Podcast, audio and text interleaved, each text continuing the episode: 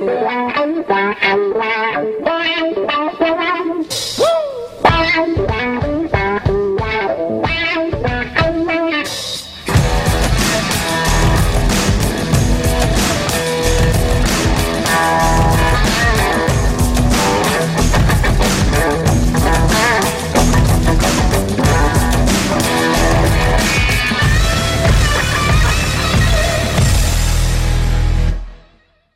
Welkom iedereen bij een nieuwe aflevering van Eindbazen. En uh, vandaag uh, gaan we een hele bijzondere af, uh, aflevering krijgen. En dan vind ik het mooie van het internet, dat je tegenwoordig met alles en iedereen in contact kan komen.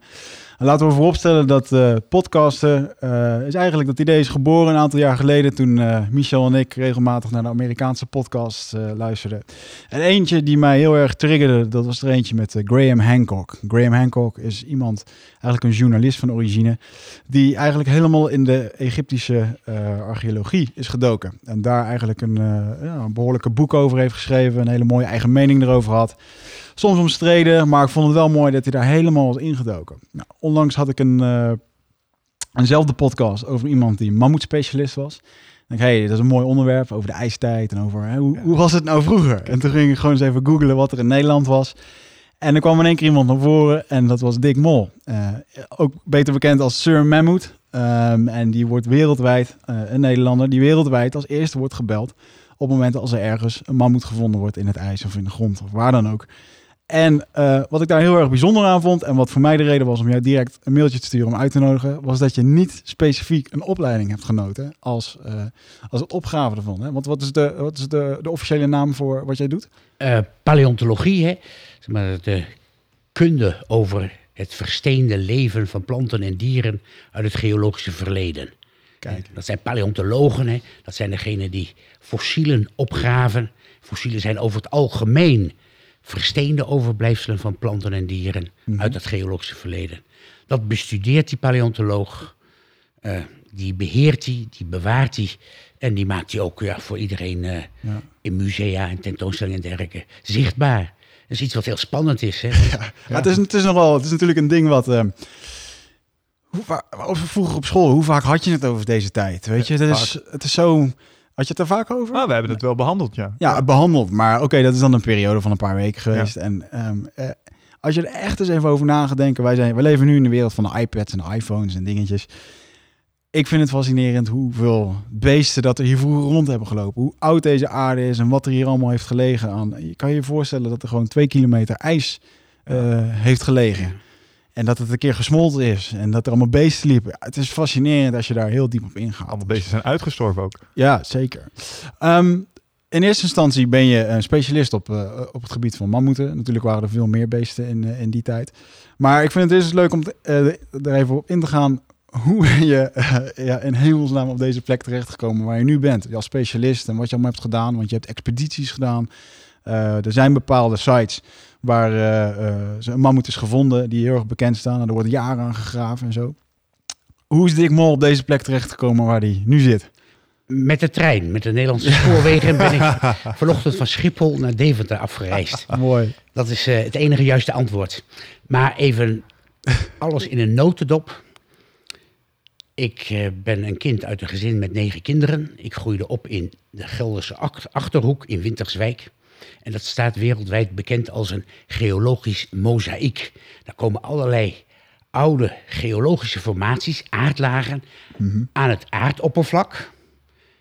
Van heel lang geleden, van miljoenen jaren geleden. Die zijn door tektonische bewegingen in de aardkorst omhoog gestuwd. En daar halen we kalk uit de bodem, daar halen we klei uit de bodem, ja. mm-hmm. daar halen we zand, grind en ga zo maar door. En jullie hadden het net over je schooltijd. Jij hebt het op school uh, ja. uh, behandeld gekregen, waarschijnlijk bij geografie, aardrijkskunde noemden we dat vroeger. Ja. En dat begon over het ontstaan van de aarde. En ik had een leraar, ik weet altijd zijn naam nog, want dat is al heel lang geleden, 1968. Jan Klaassen IJzinga. Hij kwam ergens uit uh, deze omgeving, Friese Veen of zo had ook enigszins een, eh, een behoorlijk accent, waardoor we hem nog wel eens plaagden. Een Oosterse tongval. Jazeker. En hij kon fantastisch vertellen over fossielen. En een van de eerste lessen die wij hadden, dat ging over fossielen. En de man had ook de onhebbelijkheid om nogal een beetje op te scheppen. Zoals Duitsers dat zo mooi kunnen. Ja. Ik heb dit, ik heb dat, ik heb het groter, ik heb meer. En toen vertelde hij dat hij bij Winterswijk even over de grens ging naar Wulen. En dat was een grote groeve, een krijtgroeve, een steengroeve. En dan kon je voor steen de zeeegels verzamelen van ongeveer 65 miljoen jaar oud. En dat boeide mij zo enorm. Dat zou ik ook wel willen. Ja. Toen begon hij te vertellen dat hij daar heel veel verzameld had. En ik dacht, dat gaan we afstraffen. En toen zei ik, nou meneer, als u er dan toch zoveel heeft, dan mag u mij er ook wel een paar geven. Blijf jij maar even zitten straks. Nou, iedereen de klas uit aan het eind van de les. En ik moest blijven zitten. Hij haalde mij naar achteren van het schoollokaal, schoof een paar deuren open van een ouderwetse kast. En er lagen op zwart etalagekarton allemaal van die hele mooie witte versteende zeegels uit die krij- eh, krijtgroeven. Toen zei hij, pak er maar een paar. En dat waren mijn eerste fossielen. En toen ben ik zelf gaan verzamelen. Want hij vertelde tijdens die aardrijkskundelessen dat er kleigroeves waren op de grens van Winterswijk en Eibergen. Dat er kleigroeves in Winterswijk waren. Allemaal weer van verschillende geologische perioden. En daar ging ik met mijn schoolkameraden verzamelen. Ik moest toen nog op zaterdagochtend naar school. Maar daarvoor had je dan dinsdagmiddag en donderdagmiddag vrij. En wij gingen verzamelen. Ik richtte een klein werkgroepje op. hè, Een geologische vereniging van eh, acht schoolkameraden. Hoe oud En was je toen? mezelf. Ik was toen dertien. Wauw. Oh, En ondernemer. toen, iedere keer gingen we maar op excursie en vonden de mooiste fossielen die we dan weer mee naar les namen. Hmm. En de aardrijkskundeleraar besprak die met ons. Maar ik was toen de tijd geïnteresseerd in alles wat groot was. En ik weet nog goed, ik heb toen illegaal gewerkt, hoewel ik zoon van een politieagent ben. Ik gaf me uit als 14-jarige en ging werken bij een eh, fabriek waar ik eh gasfornuizen moest schoonblazen met een hoge drukspuit, zodat het gas allemaal door de adertjes kon gaan. En ik had, ik had me daarvoor opgegeven. Ik had dat vakantiewerk. En dat was in de eerste week. En toen zei de directeur van de fabriek... oh, je moet van een week eventjes naar het gemeentehuis... een uittreksel uit het geboorteregister halen... om te laten zien dat je inderdaad 14 bent. Want dat moeten wij hebben. Oh-oh. En je begrijpt het al, daar ging het natuurlijk mis. Dus ik mocht die week nog volmaken. Ik was 13. En toen kreeg ik wel mijn eerste loontoetje. Een bruin zakje was het. Stond in hoeveel uren je gewerkt had. En hoeveel je per uur verdiende. Maar dat was iets van 42 gulden zoveel. En toen ben ik linea recta met dat geld naar de plaatselijke boekhandel gefietst. En toen heb ik een boek gekocht. Dat heette Het Keienboek van Piet van der Leyen. Dat was een, een autodidact die zich had opgeworpen op het verzamelen van zwerfstenen. Hè, die hele grote keien zoals de Amersfoortse kei, maar ook kleinere. En hij ging na waar die zwerfstenen ooit uit Scandinavië via het landijs, die twee kilometer waar jullie net over spraken, Ja. naar Nederland gebracht heeft. Ja. En in dat boek, daar stond heel veel over keien, maar ik was niet zo in die petrologie, in die stenenkunde geïnteresseerd, meer in de fossielen die erin stonden. En er stond een hele mooie kleurenfoto in van een mammoetkies. En ik las daarover, mammoeten waren heel groot uit het ijstijdvak. En in het onderschrift bij die mammoetkies stond het trotse bezit van de schrijver Dezes. Dergelijke objecten treft men alleen maar aan in openbare verzamelingen als geologische instituten en musea. Deze is opgevist uit, eh, of opgebaggerd uit eh, de eh, Lingen in Gelderland tijdens eh baggerwerkzaamheden. Ik dacht, dat zou ik ook wel willen. Dat willen wij Dat ook. kan ik ook. En iedereen zei van, dat is onmogelijk, want die mammoetkies zijn zeldzaam en zo. Nou, ik kan je vertellen, dat is allemaal gelogen. Daar klopt niets van.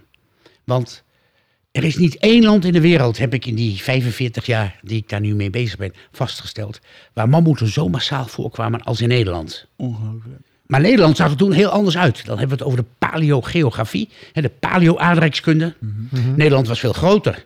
Want in dat ijstijdvak, het Pleistoceen, tussen 2,6 miljoen jaar en 11.000 jaar geleden, was de Noordzee er niet.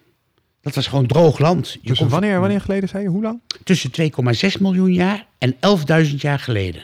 11.000 is, is qua tijd relatief weinig. Nou, Gisteren. Als, Ja, als je het in generaties van, eh, van mensen bekijkt, ik geloof dat de gemiddelde generatie ongeveer 60, 60 Nee, jaar 20, is. 20 jaar. Voor één mensengeneratie Oké. okay. 20 jaar Ja, maar dan is dat echt een halve krats in eh hele... Het is geologisch gesproken gisteren. ja. Ja. Ja. Oké. Maar goed, eh, Hoe typeerde het landschap zich? Eh, nou, om te beginnen was het heel wijds. Want van Engeland in het westen, de Britse eilanden, zal ik maar zeggen. Over de droogliggende Noordzee, Nederland, Duitsland, Polen, Wit-Rusland, Rusland. Over de droogliggende Beringzee en de Beringstraat.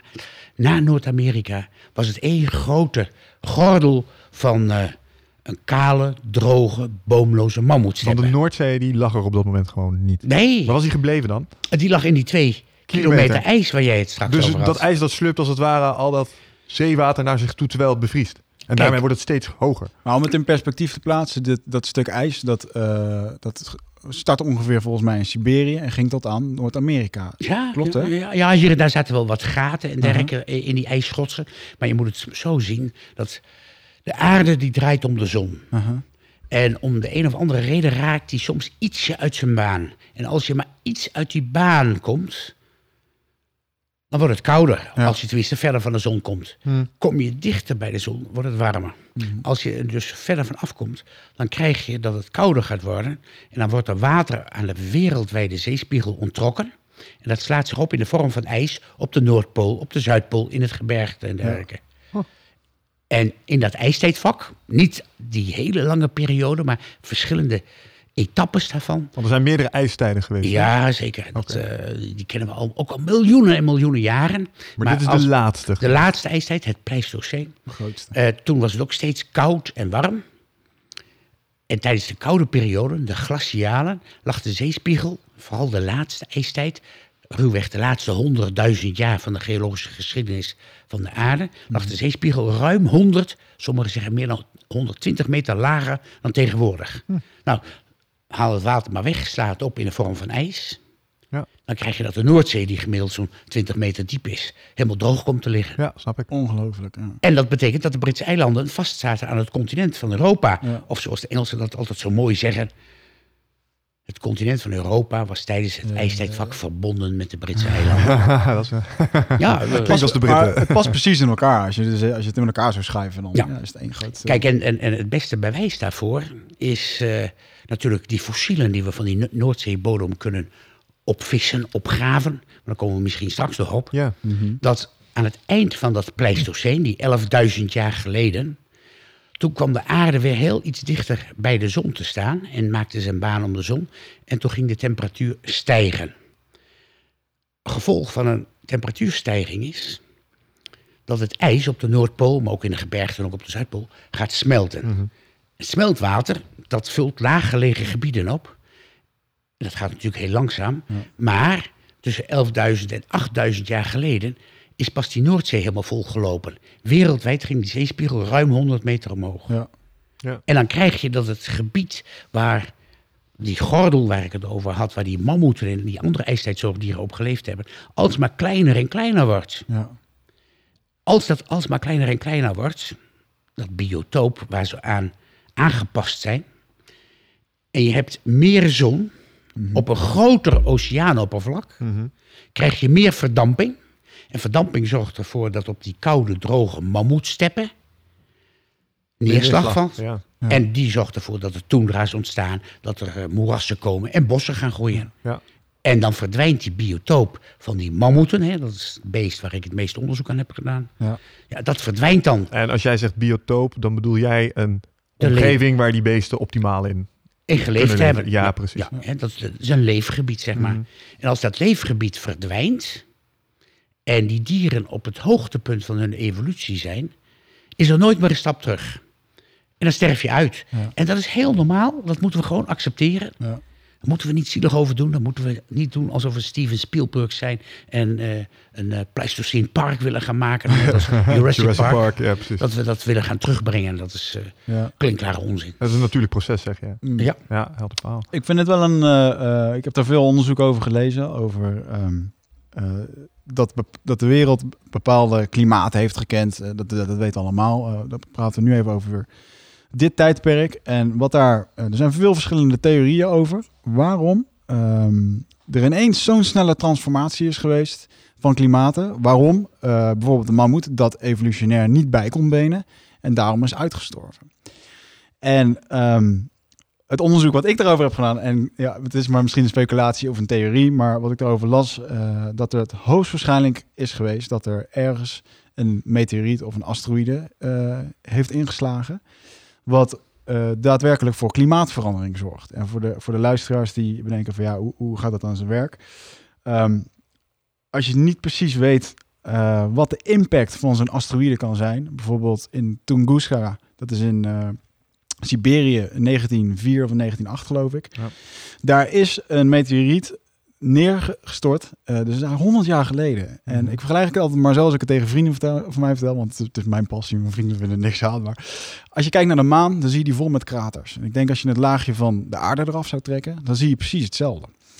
En om het in perspectief eh, te plaatsen, dat op het moment als je een kogel zou afvuren, dan gaat zo'n kogel 300 meter per seconde.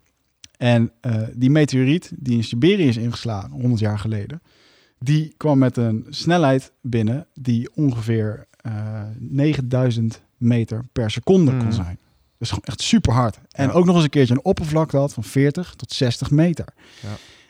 En dat is echt hard. En dan kun je er ook nog aan. Er zijn nog heel veel speculaties over van waar is zo'n meteoriet van gemaakt. Die kan bijvoorbeeld van een soort eh, broos steenmateriaal zijn, maar ook gewoon ijs, diamant, Of titanium ijzer, of ja. wat dan ook. En de aarde geeft gewoon niet mee. Dus eh, op het moment als een meteoriet inslaat, dan heb je een kinetische inslag. Die is, die is volgens mij 100 keer, die was 100 keer groter dan de atoombom in Hiroshima. Gelukkig is daar niemand bij overleden, behalve 80 miljoen bomen Ja, ik heb het plaatje omdat hij op de goede plek was neergeschoten. Maar het is dus ook zo dat op het moment als dat ding een, eh, een klein aantal graden eh, anders naar binnen was gekomen, ja, dan had je gewoon een grote catastrofe Ja. eh, ja, wereldwijd. En in ieder geval even terugkomen op waar op de mammoet zou uitgestorven zou zijn, is dat er is eentje ingeslagen. Die heeft ervoor gezorgd dat die twee kilometer ijs in één keer heeft gezorgd dat er 100 of 120 meter meer eh, zeelevel, eh, dat het hoger is gekomen. Hmm. En dat de mammoet dat niet bij kon benen in duizend jaar tijd, eh, waar wij dat ging. Zeg ik dat, vertel ik dat zo goed? Is dat een correcte theorie? Die theorie die aangeeft, die is ongeveer zoals Richard Firestone, een Amerikaan, die heeft gepostuleerd. Uh-huh. Eh, maar ik ben het uiteraard niet met hem eens. En vele anderen hebben zijn theorie ook al gelogenstraft. Als we het hebben over het uitsterven van de mammoet en de megafauna, hè, al die andere grote zoogdieren uit het ijstijdvak, zo ergens tussen de 20.000 en de 10.000 jaar geleden, als dat ijstijdvak zijn einde nadert. Eh, dat zijn eigenlijk drie gangbare theorieën. En één daarvan is volgens mij maar juist. De eerste is, is de overkill. Dat wil zeggen, de mens kwam toen de tijd ook op als onderdeel van die mammoetfauna, hè, van, dat, van die diergemeenschap. Daar maakte de mens deel van uit, de mammoet, de god de leeuw, de god de beer enzovoort. En doordat de mens ging jagen op die dieren voor de vleesvoorziening, zouden die dieren uitgestorven zijn. Nou, die mens toen de tijd jaagde niet uit Nee. winstbejag. Die eh, deed dat omdat hij wat wilde eten. En de mens was niet zo massaal dat hij die dieren heeft doen uitsterven. Nee, want een andere theorie die ik daarop hoorde inderdaad, en om dat te bekrachtigen, was inderdaad, er waren zo ontzettend, er waren nog 121 andere diersoorten die ook verdwenen zijn. Oh ja. Hmm. Dus het zou onzin zijn dat we alleen maar mammoet, mammoet Ja. aan het jagen Ja. zijn, terwijl er ook andere beesten rondlopen. ja. En daar zijn er dus ook heel veel van eh, verdwenen. Ja. Eh, dus dat overkill, dat laten we maar even eh, voor wat het is. Er is een andere Amerikaan. Eh, want die overkill die kwam van eh, Martin en Klein. Dat waren twee Amerikaanse paleontologen die dat eh, enorm hebben uitgebreid en uitgezocht en uitgedragen. Ja. Ross McPhee van het American Museum of Natural History, die zegt van nou, nee, ik ben ervan overtuigd, er moeten ziekten geweest zijn, virussen en dergelijke, die die dieren massaal hebben doen uitsterven. Alleen daar hebben we tot op de dag van vandaag nog geen enkel bewijs voor gevonden. Nee. Dus die overchill, oh, die, die, eh, die overil, wordt dat genoemd, dat eh, moeten we ook maar vergeten. Is dat bewijs nog niet, omdat we daar niet, eh, ehm, eh, eh, kunnen wij nog, is ons, onderzoek, ons eigen onderzoek nog niet zover dat we dat soort infecties van honderden jaren geleden zouden kunnen meten? Oh jawel, ja hoor, ja, dat is allemaal na te gaan in de vorm van DNA en dergelijke. Ja. En ik heb met Ross McPhee veel samengewerkt in Siberië. Hebben we allerlei botten bemonsterd, eh, gaten ingeboord met een appelboor... om er maar monsters uit te halen om op zoek te gaan naar virussen en dergelijke. Maar daar hebben we nooit wat van gevonden. Heeft, heeft eh, de, eh, want DNA is vrij recentelijk, zeg maar, eh, eh, zeker ook voor ons. Eh, heeft, de, heeft die DNA onderzoeksmethode eh, jullie wereld weer een beetje eh, eh, op zijn kop gegooid of juist bevorderd? Of? nee, vooral geactiveerd zou ik willen zeggen. Want nu komen we bij de derde en de meest gangbare theorie over het uitsterven van de mammoet en de mammoetfauna. Mhm. En dat is wat we noemen overchill. Dat zijn de klimaatsveranderingen. Ja. Want we weten dat eh, eh, 11.000 jaar geleden het Pleistoceen aan zijn einde kwam. Het Holoceen de tegenwoordige tijd startte. Ja. En dat de, zon, dat de aarde dichter bij de zon kwam. Waardoor heel langzaam maar zeker de temperatuur is gaan toenemen. Ja. Dat kenden we ook al uit eerdere fases van dat Pleistoceen. Want je moet even weten dat we zitten hier in Deventer eh, aan de IJssel. Dat er waren ooit IJsselpaarden. Ik geloof dat we die tegenwoordig Nijlpaarden noemen. Maar die Nijlpaarden die dobberden hier in de IJssel. Ik heb ze zelf beschreven. Ik heb ze een kwart eeuw geleden hier gevonden. En eh, ik heb ze beschreven, gepubliceerd. En dat weet iedereen. Ja. Gelijktijdig liepen er ook olifanten hier Ik wist rond. het niet tot zojuist dat hier nijlpaarden Nou, geleefd hebben vroeger. Het is goed dat je luistert. Ja, inderdaad. Ja. Ja, ook eh, een, een wolharige neushoorns. Hebben we hier ook. Ja, is ongelooflijk. ja. Maar Maar ik dat- hoorde jou volgens mij net zeggen dat ze hier ook eh, jaguar-tanden, geloof ik, eh, in Nederland Nou gevonden ja, hebben. ik zat een beetje onderzoek te doen en toen zag ik Dick eh, met twee eh, eh, Jaguar tanden in Gemert staan. Interview dus. Ja, ja. Maar mooi. En maar goed, dat ijstijdvak, daar hebben die mammoeten en die andere mammoetfauna-elementen geleefd. En dan zien we dat, eh, dat er ook mensen zijn. En dat weten we van de godschilderingen in de Dordogne, in Altamira, in Spanje, maar ook uit de Oeral. Mensen hebben al 40.000 jaar geleden het ivoor van mammoeten gebruikt om hele mooie graveringen in dat ivoor te maken van dieren die ze vroeger waarschijnlijk gezien hebben en dergelijke. Zijn in Zuidwest-Duitsland gevonden. Dat is wat we noemen portable art. hè. Die kun je meenemen als je rondtrekt. Dat zijn maar hele kleine Ja. dierlijke figuren Ja. die ze ervan gemaakt hebben. Heel mooi, heel fraai. Eh, maar we zien dus aan het eind van het ijstijdvak, wat ik net verteld heb, dat die temperatuur verandert. Het gaat warmer worden. Het leefgebied van die mammoet en die geassocieerde fauna, die verdwijnt. Ja. Ja, en als je je dan niet opnieuw kunt aanpassen, dan sterf je uit. Ja. En waarom zeg ik dat zo nadrukkelijk als je je niet opnieuw kunt aanpassen? We moeten het even hebben over die wolhagen mammoet die we allemaal kennen. Daarover kunnen we in de populaire literatuur lezen dat hij een schouderhoogte heeft van 4 meter, 5 meter, soms wel 6 meter. Dat al die mammoeten van die spiraalvormig gekrulde slagtanden hebben gehad. Eh, dat ze allemaal zwaar behaard zijn geweest. En dat ze geleefd hebben op een besneeuwde toendra. Ja. En die onzin, die las ik 40 jaar geleden al. En toen heb ik gedacht, als klein kind... Ik denk, hoe kan dat nou? Want ik wist dat mammoeten olifanten waren. Hm. Ik wist uit de moderne literatuur dat olifanten gemiddeld per dag zo'n 16 tot 18 uur bezig zijn met fourageren. Ja. Hebben dan ongeveer zo'n 180 tot 200 kilo voedsel verorberd. Jezus. Wat ze heel snel verteren, heel inefficiënt. En enorme bolussen produceren. Hm. Toen ik die landschapsreconstructies van toen de tijd zag... en ik zag een meter sneeuw op een be- besneeuwde toendra... of op die toendra... toen dacht ik van, dan kan dat toch niet... dat dat de biotoop, het leefgebied van dat beest geweest is. Want er is niks te vreten. Daar vind je geen 180. Kilo voedsel per dag. En als je het zeg je weet- niet van miljoenen. Maar Nee, dan, eh, dan heb je het ook over, want het was een plant. Eh, ja, zeker. Het was een pure grazen. 180 kilo aan appels, is echt veel. Ja, Ja. dat is een boel, ja. Ga er maar eens aan zitten. Dat is heel erg veel. Eh, maar daar komen we zo meteen nog eventjes op. Eh, even terug naar die mammoet. Eh, ik had me toen die vragen gesteld van, hé, hoe kan dat? Hoe kan dat nou dat die mammoet zich daar heeft kunnen eh, doen eh, voortbestaan? Dat kan nooit. En toen ben ik me gaan specialiseren op fossielen van die mammoets. Dan ga je meer verzamelen, je gaat meer zien. Je gaat collecties bezoeken in binnen- en buitenland. En dat mondde er eh, in uit dat ergens in de tachtige jaren was er een groot dierkundig congres in Rome. En ik had me voorgenomen om daar aan, mee, aan deel te nemen. Er komen 900 wetenschappers uit de hele wereld. En één amateur, dat was ik. En ik had me opgegeven dat als ik aan een congres eh, ja, meebetaal, dan wil ik daar ook wat vertellen. En toen heb ik een presentatie gedaan over overblijfselen van mammoeten die we hadden opgevist van de bodem van de Noordzee. En hun belangrijkheid, hè, hun importantie. Want wat kunnen we daar nu van leren? Ja, want dat is nog wel een, een belangrijke bron voor fossielen momenteel. Hè? Ja. Dat wat wij op de Noordzee doen. Maar als ik je beluister, dan liepen ze daar vroeger ook letterlijk voordat het water terugkwam. Massaal. Dat is massaal. logisch, Ja, ja. Dat, eh, misschien hebben we het daar straks ook nog even over. Maar wat gebeurde er toen? Eh, ik had mijn voordracht gegeven. En dat ging onder andere over die volhagenmammoet. Maar ook van langer terug, een paar honderdduizend jaar, van zijn voorouder. En nog ouderen van ongeveer 2 miljoen jaar oud. Die we allemaal op hebben gevist van de bodem van de Noordzee. Die aangaven dat daar evolutie heeft plaatsgevonden. Want die verschillende soorten mammoeten. die hebben zich steeds weer opnieuw moeten aanpassen aan een veranderend biotoop.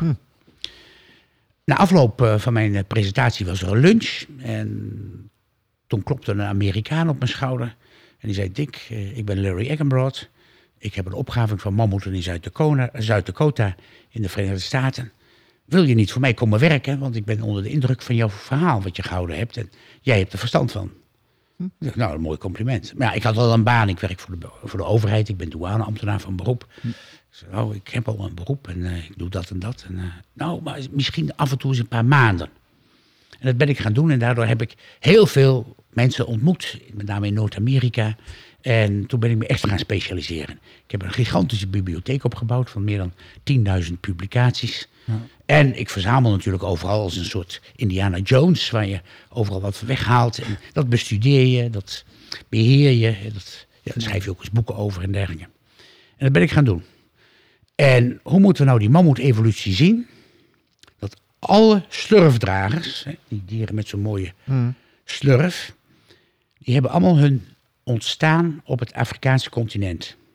En de oudste mammoeten die we kennen zijn 5,2 miljoen jaar oud. Zijn ontstaan in het Plioceen. Ja. Maar mammoeten, dat zijn olifanten. En het zijn wij die die dieren in dat hokje plaatsen van de mammoeten. Ja. En niet in het hokje van de Afrikaanse olifanten. En niet in het hokje van de Aziatische olifanten. En de oudste die we hebben, die komen dus uit Afrika. Die zijn er ontstaan uit een andere voorouder. En toen zijn wij ze mammoeten gaan noemen. Dat waren pure loofeters, browsers genoemd. Dieren die zich voeden met bladeren, takken, twijgen van bomen en struiken. Als je dus die hele oude mammoeten vindt, dan moet de biotoop ook anders geweest zijn. Ja. Dat tonen ook andere dieren die gelijktijdig geleefd hebben met die oermammoet ook aan. Als we dat spoor van die oermammoet, hè, van zijn wieg, beginnen te vervolgen, dan zien we dat hij zich uitspreidt over het Afrikaanse continent. En dan komt hij zo rond 3 miljoen jaar geleden in het noorden van Afrika aan. Dan zit hij in Marokko, dan zit hij in Tunesië, in Libië, in Oost-Afrika, Kenia, Tanzania en dergelijke. En dan krijgt hij ongeveer zo'n 3,5 tot 2,5 miljoen jaar geleden in die tijdspanne, krijgt hij de gelegenheid, omdat de wereld er heel anders uitziet, om via het Midden-Oosten naar het noorden te komen. Richting Europa. Juist, en dan komt hij via Israël, de Levant noemen we dat, eh, Syrië en dergelijke. Komt hij dan Europa binnen, dan staat hij linksaf naar West-Europa en rechtsaf naar Azië. Ja. Mag ik daar een vraag over Ja, stellen zeker. trouwens? Stel je bent een mammoet en eh, je vertoeft prettig in eh, Zuid-Afrika. Wat bezielt je dan als beest om het op een gegeven moment op een lopen te zetten naar het noorden? Is dat omdat je zo succesvol bent als soort dat er te veel op een vierkante meter zitten? Of verandert het klimaat? Of wat is er? Het is het klimaat. Het wordt alsmaar droger en droger, waardoor die bomen niet meer kunnen groeien. En dan verdwijnen ze en dan trekken ze. Want we moeten weten, olifanten, net als rendieren en zo, dat zijn migrerende dieren die Ja. steeds maar weer trekken en trekken. Een olifant legt 80 kilometer op een nacht af. Dat is niks voor zo'n beest. Op een nacht zeg je ook heel Ja, erg precies. zeker. Want ze 80 reizen niet overdag. Ze reizen Ook, ook wel, Oh, maar, maar eh, dat is gemeten in de nacht. Dus vandaar dat ik dat maar even Ja. Oh, zodoende. Maar dat is veel. Het is niet dat hij op en neer naar Os loopt vanaf hier. Nee. en we zien tegenwoordig nog steeds dat eh, olifanten uit Soudaan komen die migreren naar eh, Eritrea in Ja. het eh, regenseizoen. En als het regenseizoen voorbij is, gaan ze weer terug. Dat zijn ook browsers. Oké. Maar goed, hè, dus die, die verspreiden zich, komen dan in Europa aan. En dan die mammoeten, die hebben nog een gebit dat erop duidt dat ze een overgang zijn tussen een loofeter en een grazer. Dat gebit, dat vertelt namelijk wat hij loofeter? geeft. Wat doet een loofeter precies? Bomen toch? Bomen, hè, bladeren, takken en twijgen van bomen en struiken. Ah, oké, oké, Een giraf is dus een... Eh, een browser. Ja. oké. Maar En een koe is een grazer. eh, ja, die eet alleen maar gas. En die mammoet, oh, was ook gras. Nee, Die zat de- in de- transitie als hoor Oh, sorry, sorry, sorry. de- deze snel, mammoeten, die eerste mammoeten, dat zijn Ja, loofeters. ja, oké. Die hebben waarschijnlijk ook nog grote oren gehad. weinig beharing. Althans niet vergelijkbaar met die volhagen-mammoet. Het is ook gewoon, het ziet er ook uit als, je, als ik hem zou tekenen. zeg je, maar dat is gewoon een olifant, geen mammoet. Maar dat zijn ook mammoeten. Ja. Dus we hebben die oermammoet. Die luistert naar de wetenschappelijke naam Mammutus subplanifrons. Verspreidt zich over Afrika. Komt dan via de Levant naar Georgië. Slaat af linksaf naar Europa en rechtsaf naar Azië. En die naar Europa komt, dat noemen we de zuidelijke mammoet. Maar dat is ook nog een, hoofdzakelijk een loofeter. Er is hier toen een savannebiotoop geweest. Graslanden die worden afgewisseld door boomgroepen en af en toe eens wat bossen en dergelijke. En die eet vooral die takken en twijgen van die bomen en struiken. Maar ook wel grassen. Ja. Daar was hij niet vies van. En die bezet dan heel Noordwest-Europa. In Azië ontwikkelt hij zich ongeveer gelijkwaardig. Krijgt ook kans om naar Noord-Amerika te komen via Beringia, dat is de droogliggende Beringzee en de Beringstraat. En zo verspreidt hij zich over het hele noordelijke halfrond. Dat is even uit, uit- maar dat is daar bij Siberië zou je dan in principe de als je de Beringstraat pakt, dan kom je Amerika linksbovenin binnen, zeg maar. Ja. Ja, oké, ja. Ja, Alaska. Ja. Hè? Dat is eh, maar een, een heel kort stukje hè, tussen Alaska en, eh, en Rusland. En waar ze ook graag oorlog willen voeren natuurlijk. Ja. Maar het is te koud, dus dat doen ze nog niet. Maar daar, daar zitten ze vooral. Ja. Of dat, tenminste, daar trekken ze dan bij een lagere eh, zeespiegelstand... trekken ze dan het andere continent in. Ja. Omgekeerd, misschien wel aardig om te weten...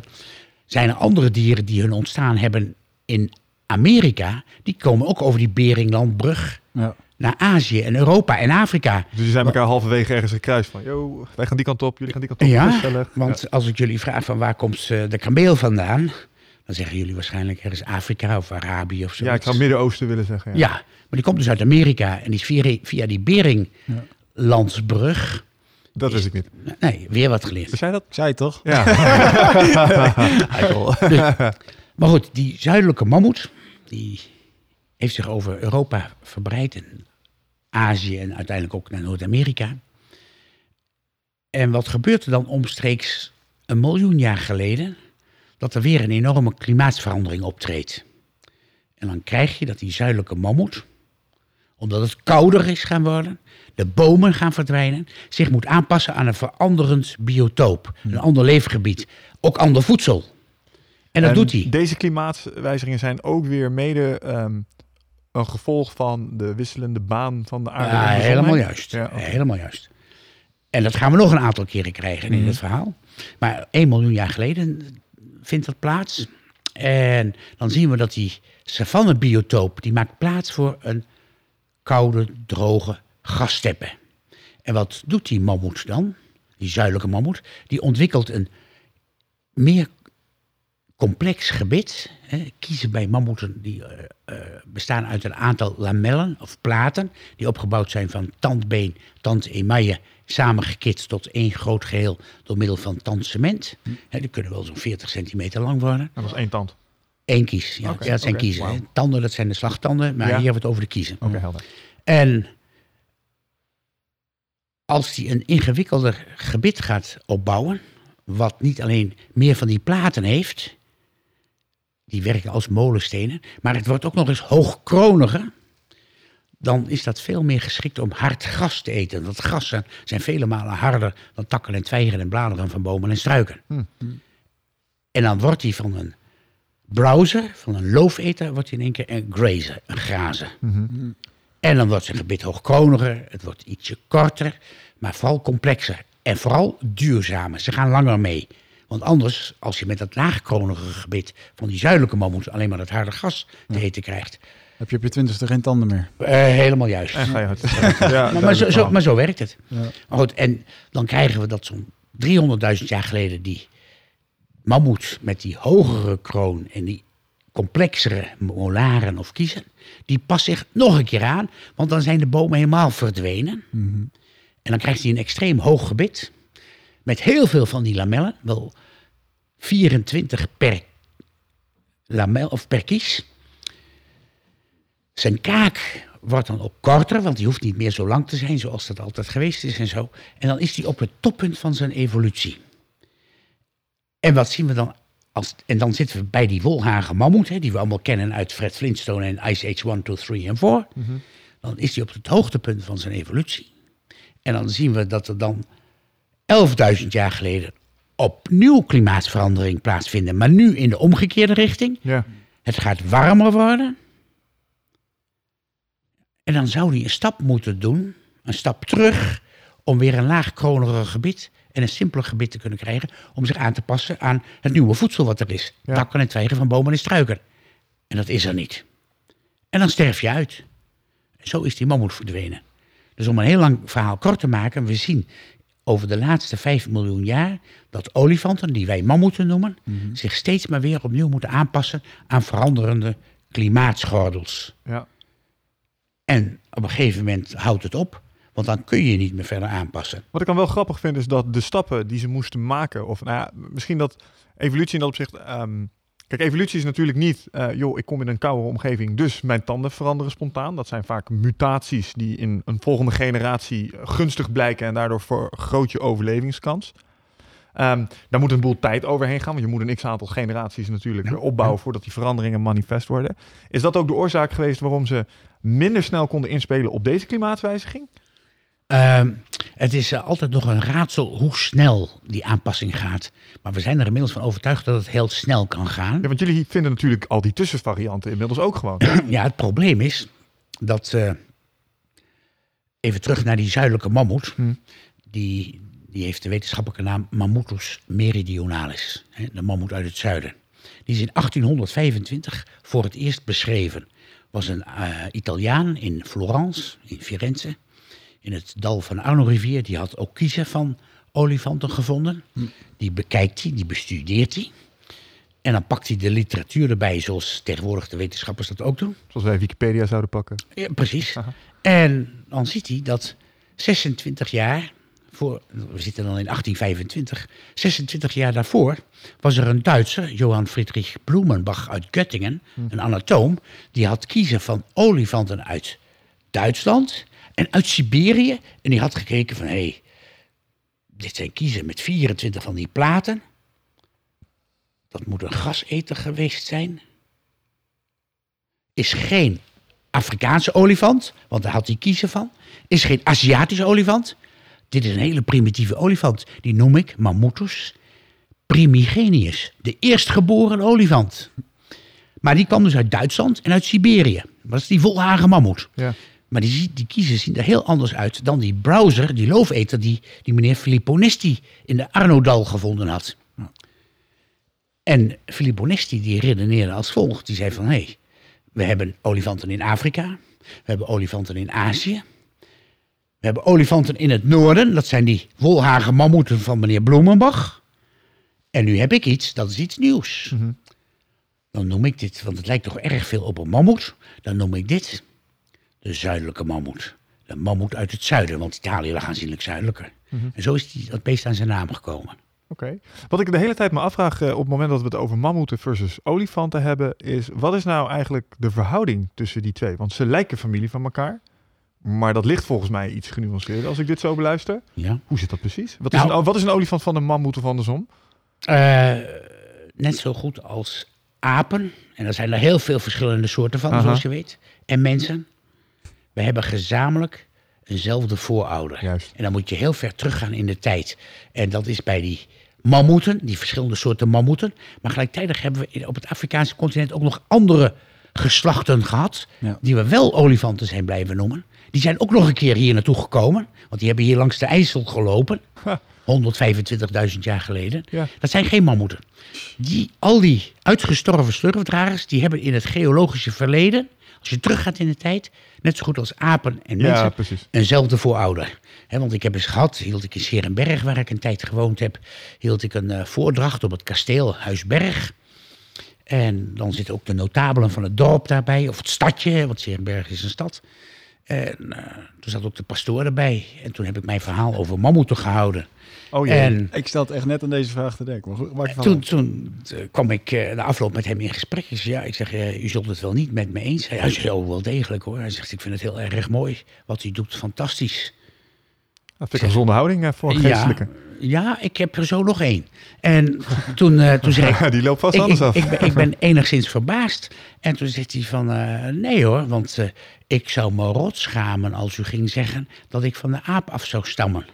Maar u heeft gezegd, apen en mensen hebben in het geologische verleden eenzelfde voorouder gehad. En daar kan ik me helemaal in vinden. Dus ik ben geen aap, zei hij toen. Ah. Dat vond ik een heel mooi antwoord. Ja. Maar zo zit, perspectief. Dus die evolutie is heel erg interessant. Maar nog even terug naar die zuidelijke mammoet, die steppenmammoet, uiteindelijk die wolhagenmammoet en dan verdwijnen ze. Dat tussen die soorten zoals wij ze definiëren, dat, die geven een diagnostiek mee. Van de een die moet die kenmerken hebben, de ander heeft die kenmerken en de laatste heeft die kenmerken. Ja. Maar er zit iedere keer tussen, als je weer iets vindt wat die overgang aantoont, creëer je weer nieuwe missing links, als het ware. Ja. Hè? Want eh, je graaft er één op en zegt, oh, maar die hoort tussen die twee in. En daarmee heb ik een nieuwe missing link gevonden. Maar als ik er twee heb en ik zet er één tussen, creëer ik twee nieuwe missing links. Ja, Dus het is heel complex en soms groter. heel moeilijk te begrijpen hoor. Mooi. Ja, begrijp ik. Ik zat daar net aan te denken dat eh, je doet zo ontzettend veel onderzoek. En je komt, eh, ik zat net te denken, je, je bent van een generatie eh, die wat ouder is dan ons. Je bent misschien eh, in op een eh, wat meer eh, gelovige omgeving opgegroeid. Als jij allemaal van dit soort dingen onderzoekt en je, je ziet al waar het vandaan komt en al die jaren en dan kun je re- religie toch eigenlijk niet meer serieus nemen op de manier zoals sommigen het beschrijven. Nee, dat doe ik sowieso niet. Eh, ik ben, zoals anderen dan zeggen, een atheïst. Eh, ik geloof niet in, eh, eh, in de religies. Eh, ik geloof vooral in mezelf. Eh, maar ik respecteer het wel wat anderen doen. En ik heb een heel mooi voorbeeld. Eh, zoals jullie misschien gezien hebben bij de voorbereiding voor dit interview. De Noordzee tussen de Britse eilanden en het continent van Europa is een schatkamer voor paleontologen. Ja. Eh, sinds 1874 worden daar met eh, boomkornetten worden daar, botten van mammoeten en andere ijstijdzoogdieren uit het hele Pleistoceen, dus die zuidelijke mammoet, die steppenmammoet en die volhagenmammoet, opgevist. En Gewoon als onderdeel van de visserij, toch? als eh, bijvangst Ja. van, de, van die boomkorvisserij. Dus ze zijn aan het vissen en ze trekken bijvoorbeeld in één keer zo'n slagtand, trekken ze van de oceaanbodem af en dan bellen ze jou. Ja, eh, ik zoek ze meestal op. En, Jij gaat eh, mee op boot en je zegt, geef dat maar aan mij, want ik weet er wel raad mee. eh, eh, inderdaad. Maar ik kan, ik kan Eh, me voorstellen dat je ehm, dan met, met een soort techniek werkt waarbij je met sleepnetten over de grond. Ja, dat noemen gaat, ze de boomkorvisserij. Dat zijn twee grote sleden, Mhm. 12 meter uit elkaar. Daar zit een stalen balk tussen. Dat was vroeger een houten boom. Ja. En daarachter zitten allemaal kettingen. En daarachter pas komt het net. En dat wordt over de zeebodem voortgesleept. Hmm. Die kettingen zijn ervoor om de platvissen die op de zeebodem leven aan te tikken. Ja. Oh, Zodat dan ze omhoog komen. Dan springen ze op. En dan komt het net en dan zijn ze gevangen. Maar als daar nu een kanon van Michiel de Ruiter ligt... of een pak verdovende middelen van de Lammy... hè, een schip wat ooit eh geënterd werd door de kustwacht... Ja. en toen snel alles overboord gegooid heeft... of botten uit het ijstijdvak die uit de zeebodem schoongespoeld zijn... komt ook in die netten terecht. allemaal mee. En zo vissen die... Heb je al deze drie voorbeelden ook daadwerkelijk op het dek zien liggen? Oh, ik heb alles gezien. De drugs en... al, eh, al, alles. En dat is heel normaal, want je moet eens weten, vooral munitie.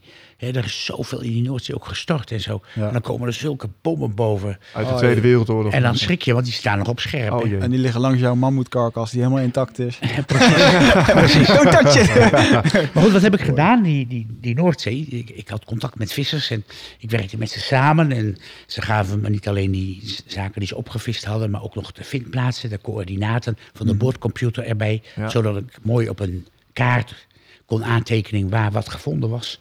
En toen dacht ik, ik zou ooit zelf eens een keer als eh, leider van een expeditie aan boord van zo'n schip willen staan. Ja. En ik heb eens, eh, wat gewerkt voor Discovery Channel in Amerika.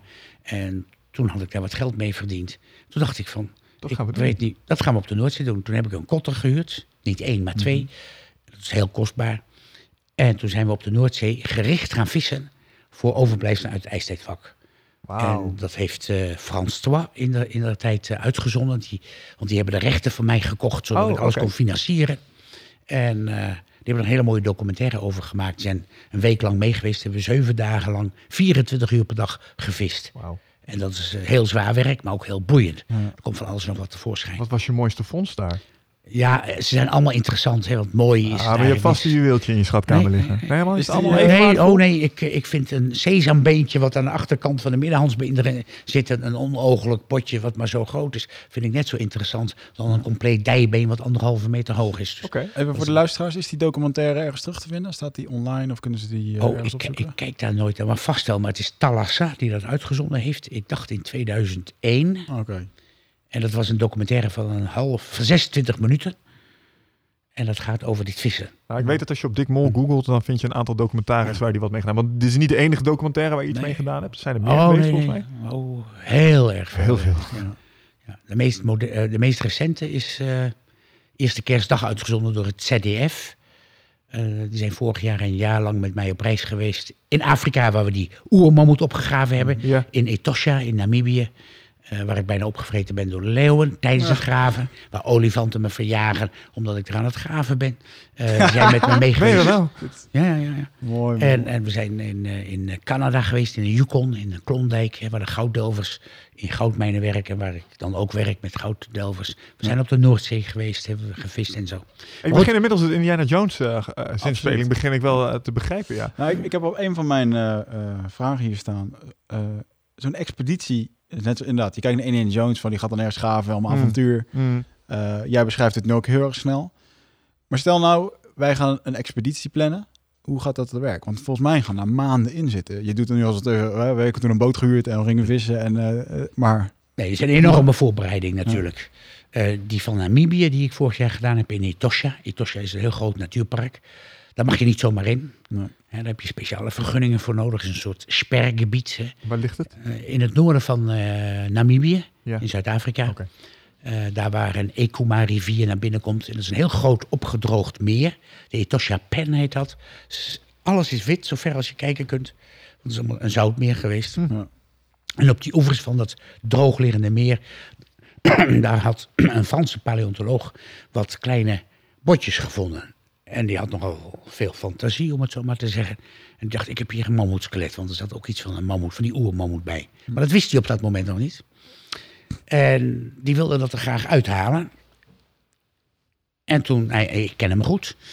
Hij had daar geen zin meer in, hij is wat ouder. En eh, hij belde mij op. Hij zegt, eh, Dick, moet je luisteren. Ik heb in Namibië, heb ik eh, vermoedelijk een skelet van ja, een olifant gevonden.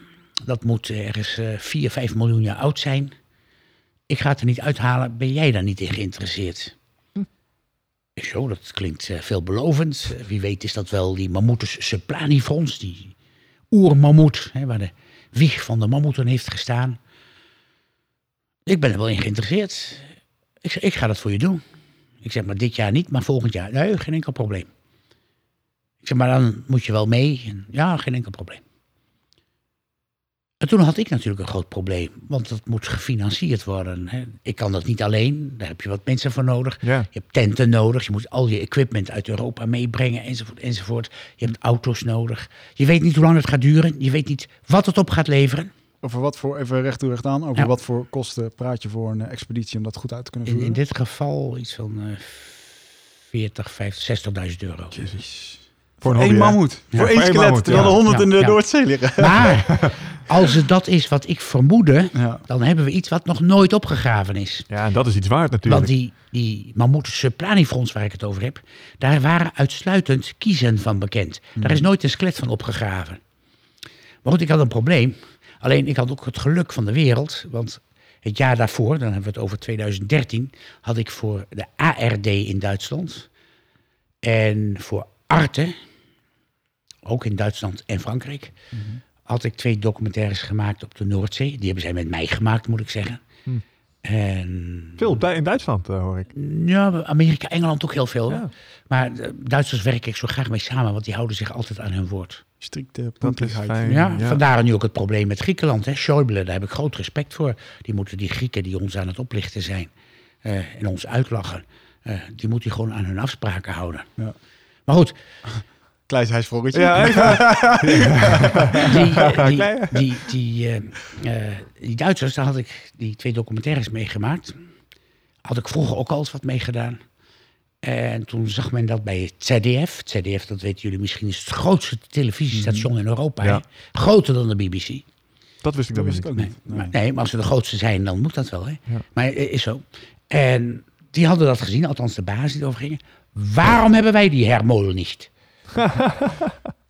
en toen kreeg het productiebedrijf opdracht om te vragen of ik met hun nog eens een documentaire zou willen maken. Maar dan van een uur. Want die voor ARD was zeven minuten in een Ja. programma. De andere was 26 minuten bij Arte. En ze wouden dan toch wel iets langers. En eh, moest je even over nadenken. Nee, die man, die, man die, die van dat productiebedrijf, die belde mij op. Een week nadat eh, de Franse paleontoloog mij opgebeld had. En die zegt, Dick, we hebben het probleem. We hebben dat en dat eh, vorig jaar met je gedaan. Eh, nou wil het ZDF ook iets. Heb je nog iets bijzonders wat je gaat doen? Zeg, Ja, ik zeg, we kunnen nog een keer de Noordzee opgaan. Ja, nee, dat moest er sowieso in. Ik zeg, eh, ik ga werken in Canada. In, ik heb daar een goudmijn en daar ga ik geen goud uithalen, maar fossiele botten. Oh, interessant. En ik zei, en ik ga in Namibië nog een mammoet opgraven. Wat, in Namibië? Daar komen toch geen mammoeten voor? Zei, wel. En ik heb hem dat verhaal uitgelegd wat ik jullie net ook verteld heb. Ja. Zei, oh, dat willen we hebben, dat willen we hebben. Wil je er met niemand over praten? Zei, nou, laten we dan maar een keer even de zaken doorspreken en kijken of alles eh, te regelen is. Toen zijn ze begin januari vorig jaar bij me geweest. En eh, alles in kannen en kruiken. Ze zijn de hele wereld met me over gereisd. En in Namibië hebben we dit gedaan. En daarmee was alles gefinancierd. Want de Duitsers die hebben netjes een tentenkamp voor ons laten bouwen. Door een Duitse ondernemer in Namibië. Want Namibië was natuurlijk Ja. de uh, Duits. Hè? Eh, spreekt ook iedereen Duits. Perfect om te werken. Dat is wel handig. ja. Bewakers erbij. Want je moet. Ja, want dat vroeg ik me af. Eh, Loop, kom je dan ook wel eens echt in eh, situaties naar... Je hebt al verteld, je bent wel eens door eh, eh, leeuwen. Ja. Eh, die heb je wel eens van dichtbij meegemaakt. Eh, Weggejaagd door olifanten. Ja. Ehm, nou, ik kan me voorstellen... Ik weet niet hoe stabiel Namibië is, maar ik heb toch altijd zoiets... Als je richting Afrika gaat, dan kom je soms ook in contraien waar ze politieke eh, instabiliteit hebben. En dan lijkt het me wel handig om een paar dudes met EK's bij je te hebben. Ja. Ook in Nou, dat soort situaties Nee, nee, nee, nee, nee, nee, nee. In eh, Namibië is een buitengewoon geciviliseerd land. Hè. Er wonen maar 1,2 miljoen mensen. Oké. is een ex-kolonie van Duitsland. Hm. De infrastructuur is zoals de Duitse autowegen. Eh, Klinkt prettig. bestuur, de gebouwen, alles is een eh, buitengewoon goed georganiseerd land. En erg rijk, want jullie hadden het straks even over meteorieten. Eh, in Windhoek, de hoofdstad van Namibië, daar liggen op straat, op zuilen liggen meteorieten van dit formaat. Ik denk, ik neem maar eentje mee. Hè. Dat mag dan wel niet, maar ach, eentje als verzamelaar. Maar ja, je ze toch niet op. Je hebt er eh, een vrachtauto en een Er kraan liggen daar dus een nodig. ongelooflijke hoeveelheid meteorieten op staat. Of Ja, maar die hebben ze daar tentoongesteld. is, eh, Namibië is bekend vanwege zijn eh, meteorieten. Hm. En dan natuurlijk diamanten. Ja. Ja, een- het is een heel, heel mooi land. Maar het is wel gevaarlijk. Je hebt allerlei vergunningen nodig, want je gaat niet zomaar ergens heen. Dus je moet werken, samenwerken met de lokale bestuurders, met het museum uit Windhoek, met de, de, de parkservice. Hè. Eh, je hebt overal je hebt vergunning nodig om dat te graven, om het te mogen rijden met je auto, want er komt echt geen mens. Nee. Waar ik geweest ben, daar was in 100 jaar geen mens geweest. Zo. Een paar Duitsers in de tijd, toen hebben ze het gesloten. Hè, dat is een natuurgebied, daar mag niemand komen. Ja. En daar hebben we vergunning voor gekregen. Eh, met die mensen moet je allemaal samenwerken. Eh, je moet rangers huren met eh, die geweren of die Ja.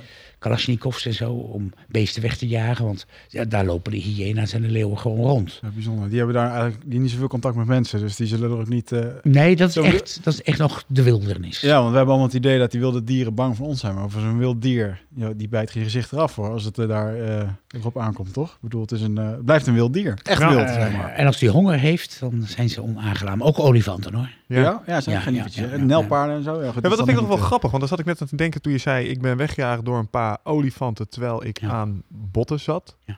Eh, nou weet ik toevallig van olifanten, en dat maakt olifanten bijzonder ten opzichte van andere zoogdieren, is dat ze één, eh, zelfbewustzijn lijken te hebben. Dat wil zeggen, als jij een olifant voor een spiegel zet en jij schildert een vlek op zijn voorhoofd, dan heeft hij in de gaten dat dat bij hemzelf is. Dat kan hij onderkennen en dat kan niet elk dier. Als je een kat voor een spiegel zet, heeft hij niet in de gaten dat hij het zelf is. Hm. Zeg maar zijn kat voor een spiegel. Dat, Ja, die dat kijkt is wel een hilarisch. beetje... eh, Ja, die Ja? denkt wel, wie is dat in mijn territorium? Die kan dat Oh. niet zien. Een olifant weet, dat ben ik. Dolfijnen kunnen dat ook.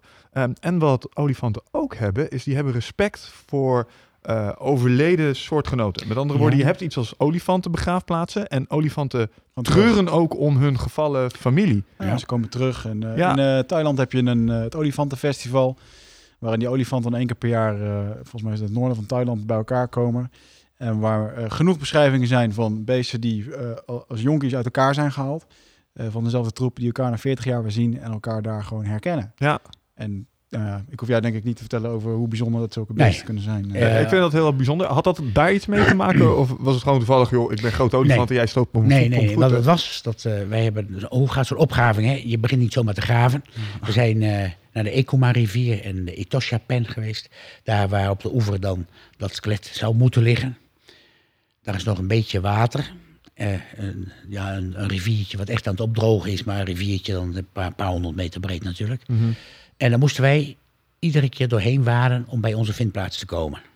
En dan staken we daar de rivier over. En dan moesten we nog zo'n anderhalve kilometer langs die andere oever naar de vindplaats. Waar we het op een gegeven moment ontdekt hebben. Dan zet je dat af met eh, afzetlint. Je maakt mooi vierkante meters, want we tekenen alles in wat we vinden en dergelijke. En daar graaf je dan. Maar ja, de hyena's en de leeuwen die daar s'nachts rondlopen, die trekken zich niks van het afzetlint af. Die lopen daar doorheen.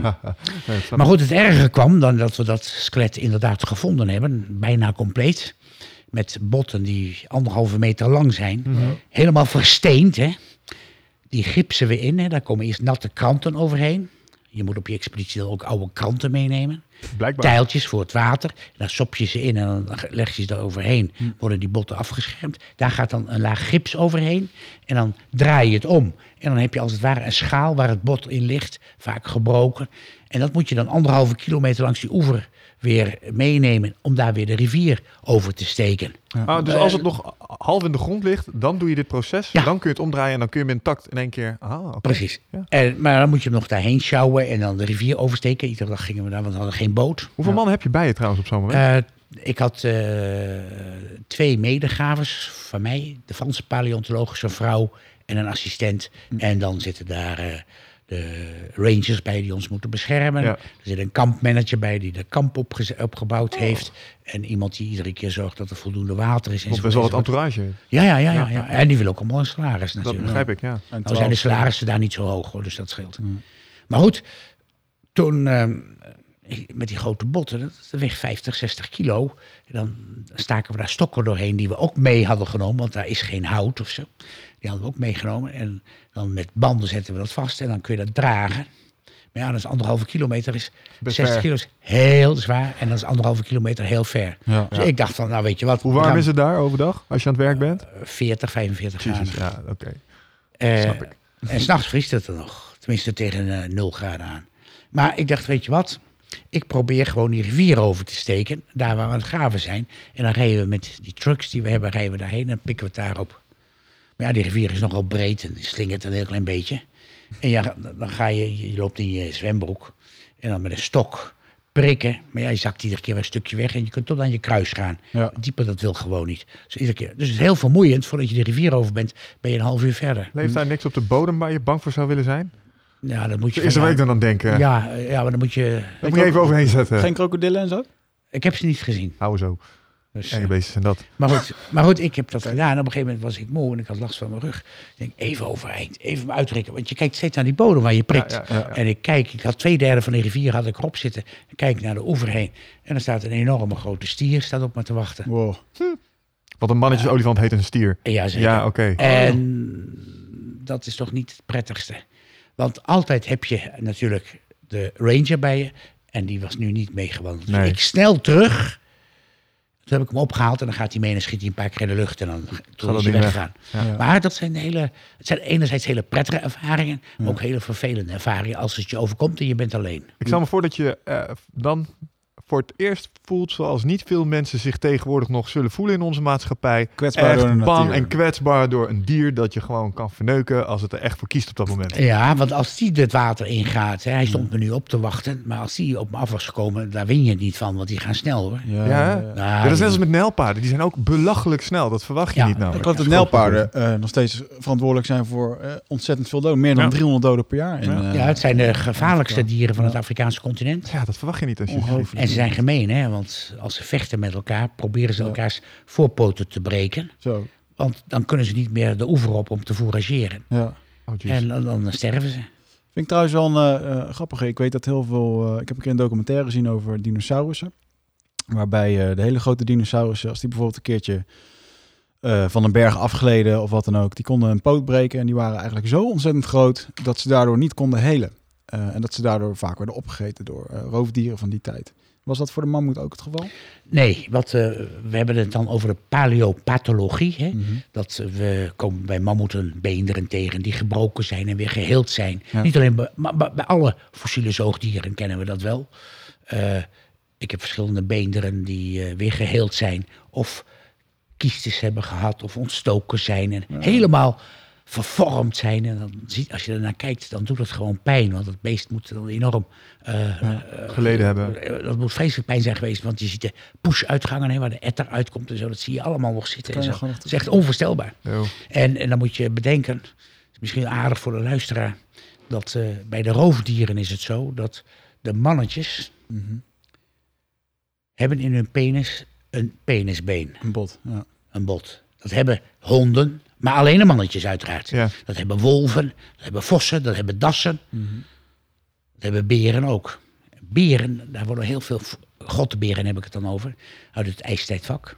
Daar worden heel veel resten van gevonden. En er zijn ook heel veel botten die pathologisch veranderd zijn. Hè? Dus vervormd zijn, vergroeid omdat ze gebroken zijn geweest van gevechten. Ik weet niet of ik het van prettig vind waar dit heen gaat. nou, maar wat, wat, wat- wat- ja, dat is heel prettig.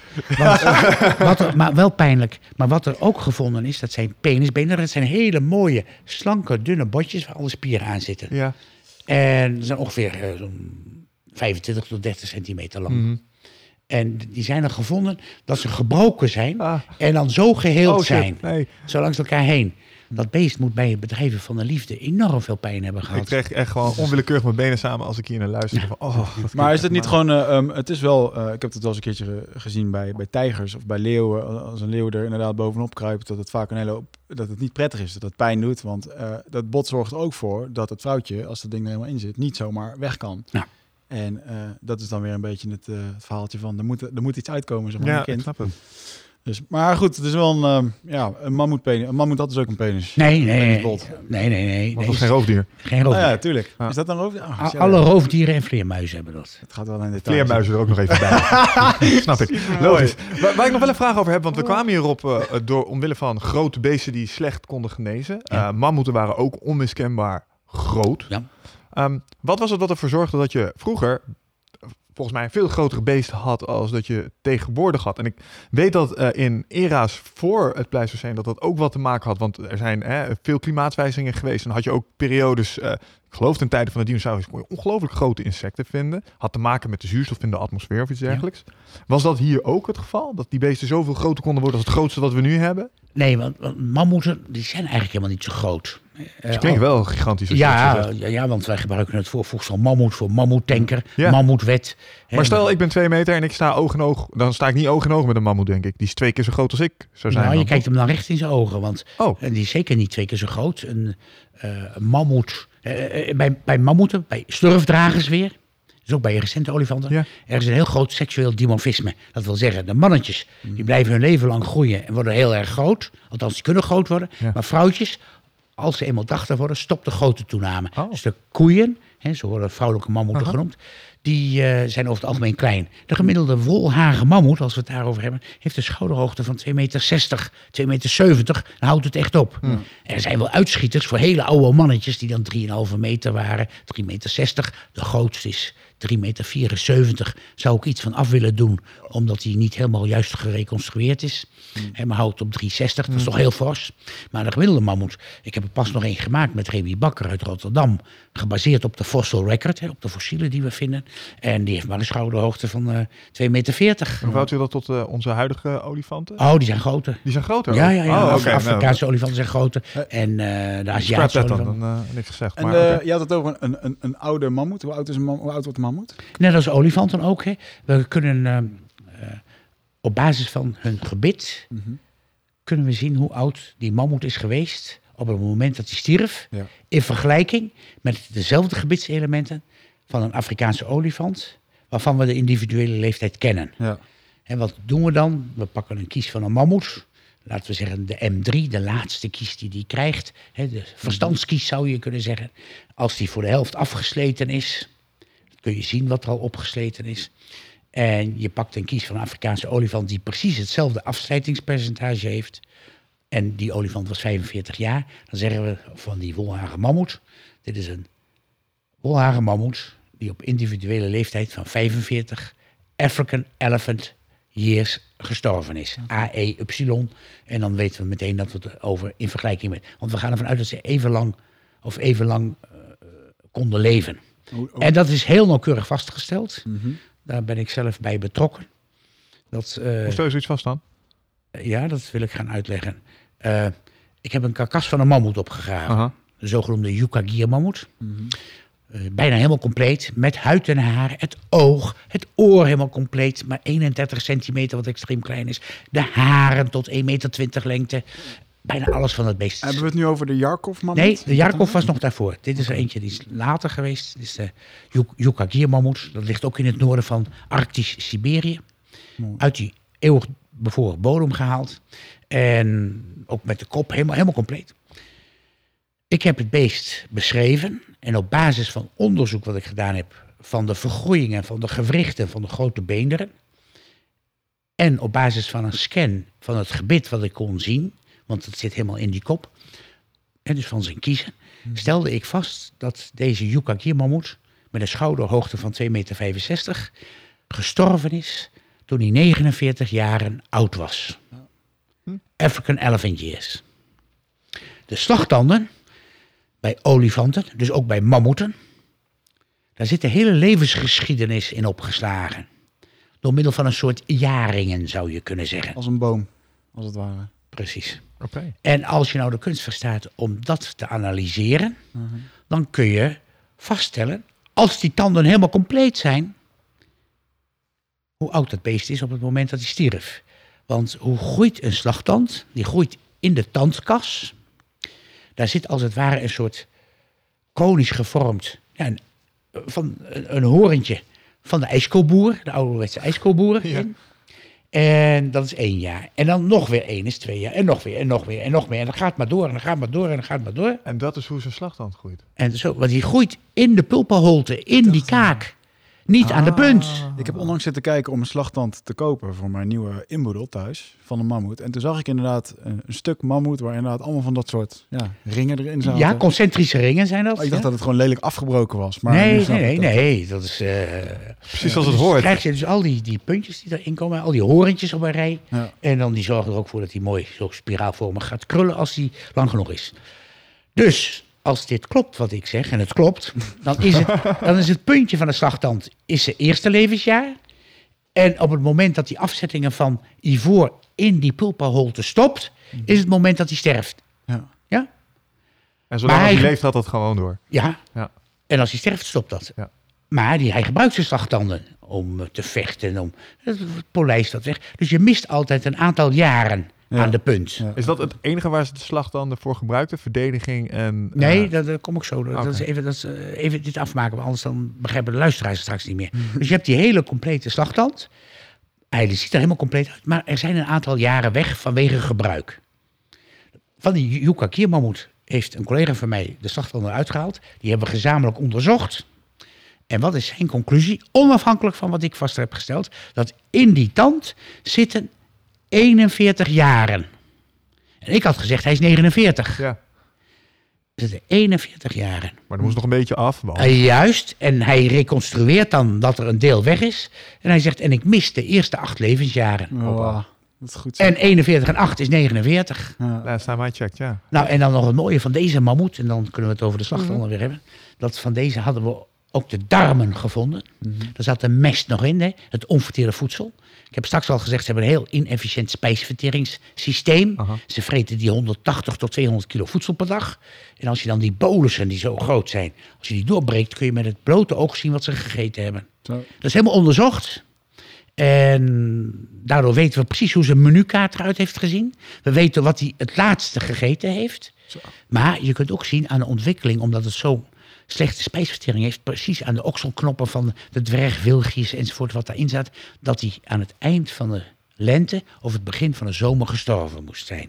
En dat 18.560 jaar geleden, op basis van C14-dateringen. Dus ja, waar, waar we het dan over hebben, over het opgaan van zo'n mammoet, dan kun je je voorstellen, dit is een soort crime scene investigation, Ja. een CSI.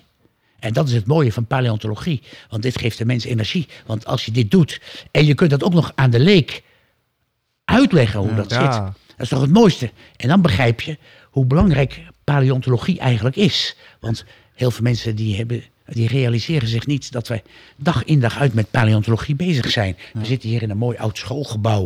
Dat is gebouwd van eh, stenen. Dat komt uit klei. Ja. Misschien uit de Gelderse Achterhoek, waar ik opgegroeid ben. Maar jullie hebben misschien een auto en eh, je rijdt met fossiele brandstof. Ja. Eh, Fossiele brandstof, het zegt het al. maar Vraag me af of Wie- iedereen dat weet trouwens, waar olie vandaan komt in dat opzicht. ja. Nou, ik denk dat heel veel mensen echt geen idee hebben op wat voor planeten rondlopen en waar alles vandaan komt en waar de origine überhaupt nee, precies. komt. Dat is Maar zo had ik nog, want je hebt wel gelijk. Als je kijkt naar bijvoorbeeld brandstof, dat is het meest basale voorbeeld eh, Ja. waar we dagelijks gebruik van maken. Nou, maar kijk, al die, al, al die, die kinderen die opgroeien met Ice Age 1, 2, 3 en 4, dat is allemaal paleontologie. Mhm. Jurassic Park is allemaal paleontologie. Hoe accuraat is het? Eh, Jurassic Park. En eh, dat, dat, nou, ik hou me niet bezig met dinosauriërs, maar er zit heel veel fantasie in.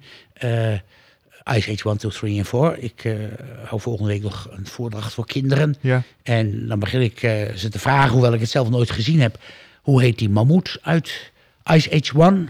En dan weten ze allemaal dat hij Manny heet. Manny, Doe ik dat in Duitsland, dan weten ze dat hij Manfred heet. Of Manfred. Manfred. Hè, en- Ja, Manfred.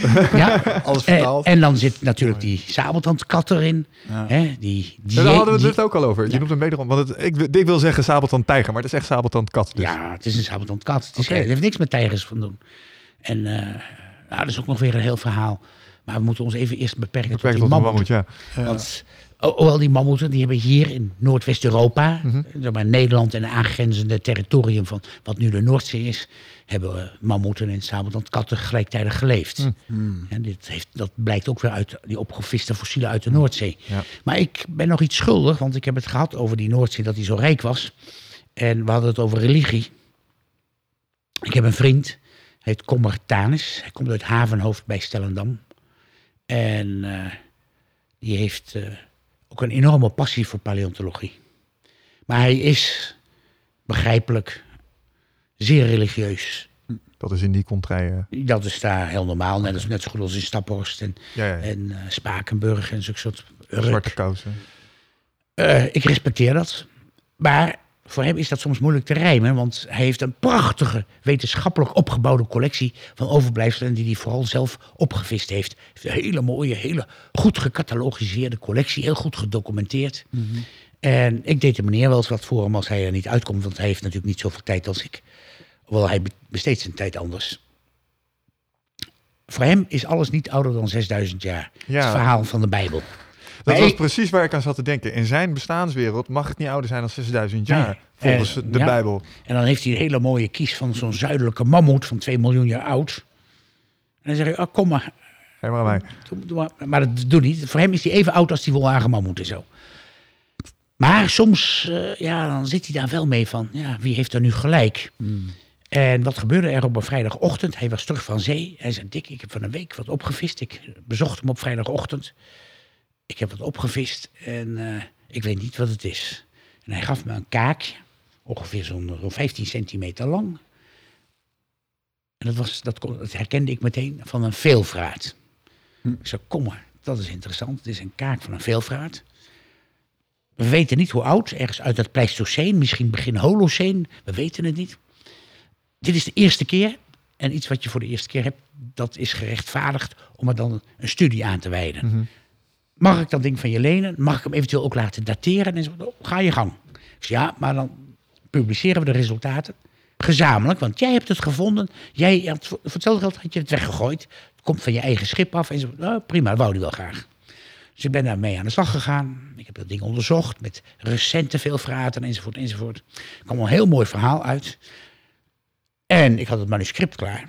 En eh, dat moest eh, gepubliceerd worden. Dat was Dick Mol, Commertanus. En ik had nog een vriend erbij genomen die wat eraan bijgedragen had, Wilkie van Lochem.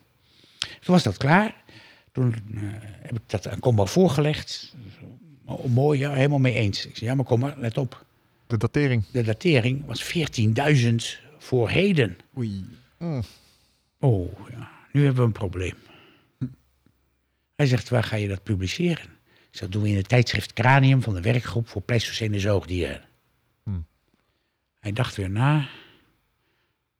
Ja, het is goed. Dat leest niemand hier op het eiland.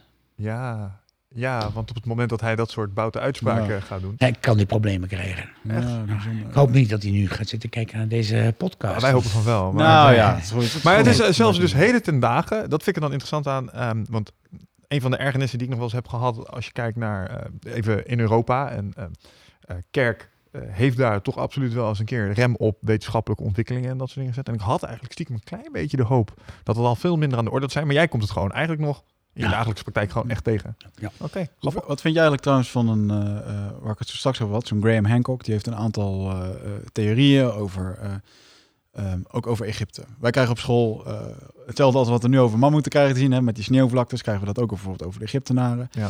Hij heeft daar, eh, dat is zo ingeburgerd, en eh, sterker nog, hij heeft ook een aantal theorieën over bijvoorbeeld de Maya's in Mexico, ehm, waar je de grote tempels hebt. En ehm, het was mooi, te- ik was vorig jaar was ik in Mexico, en toen was ik daar.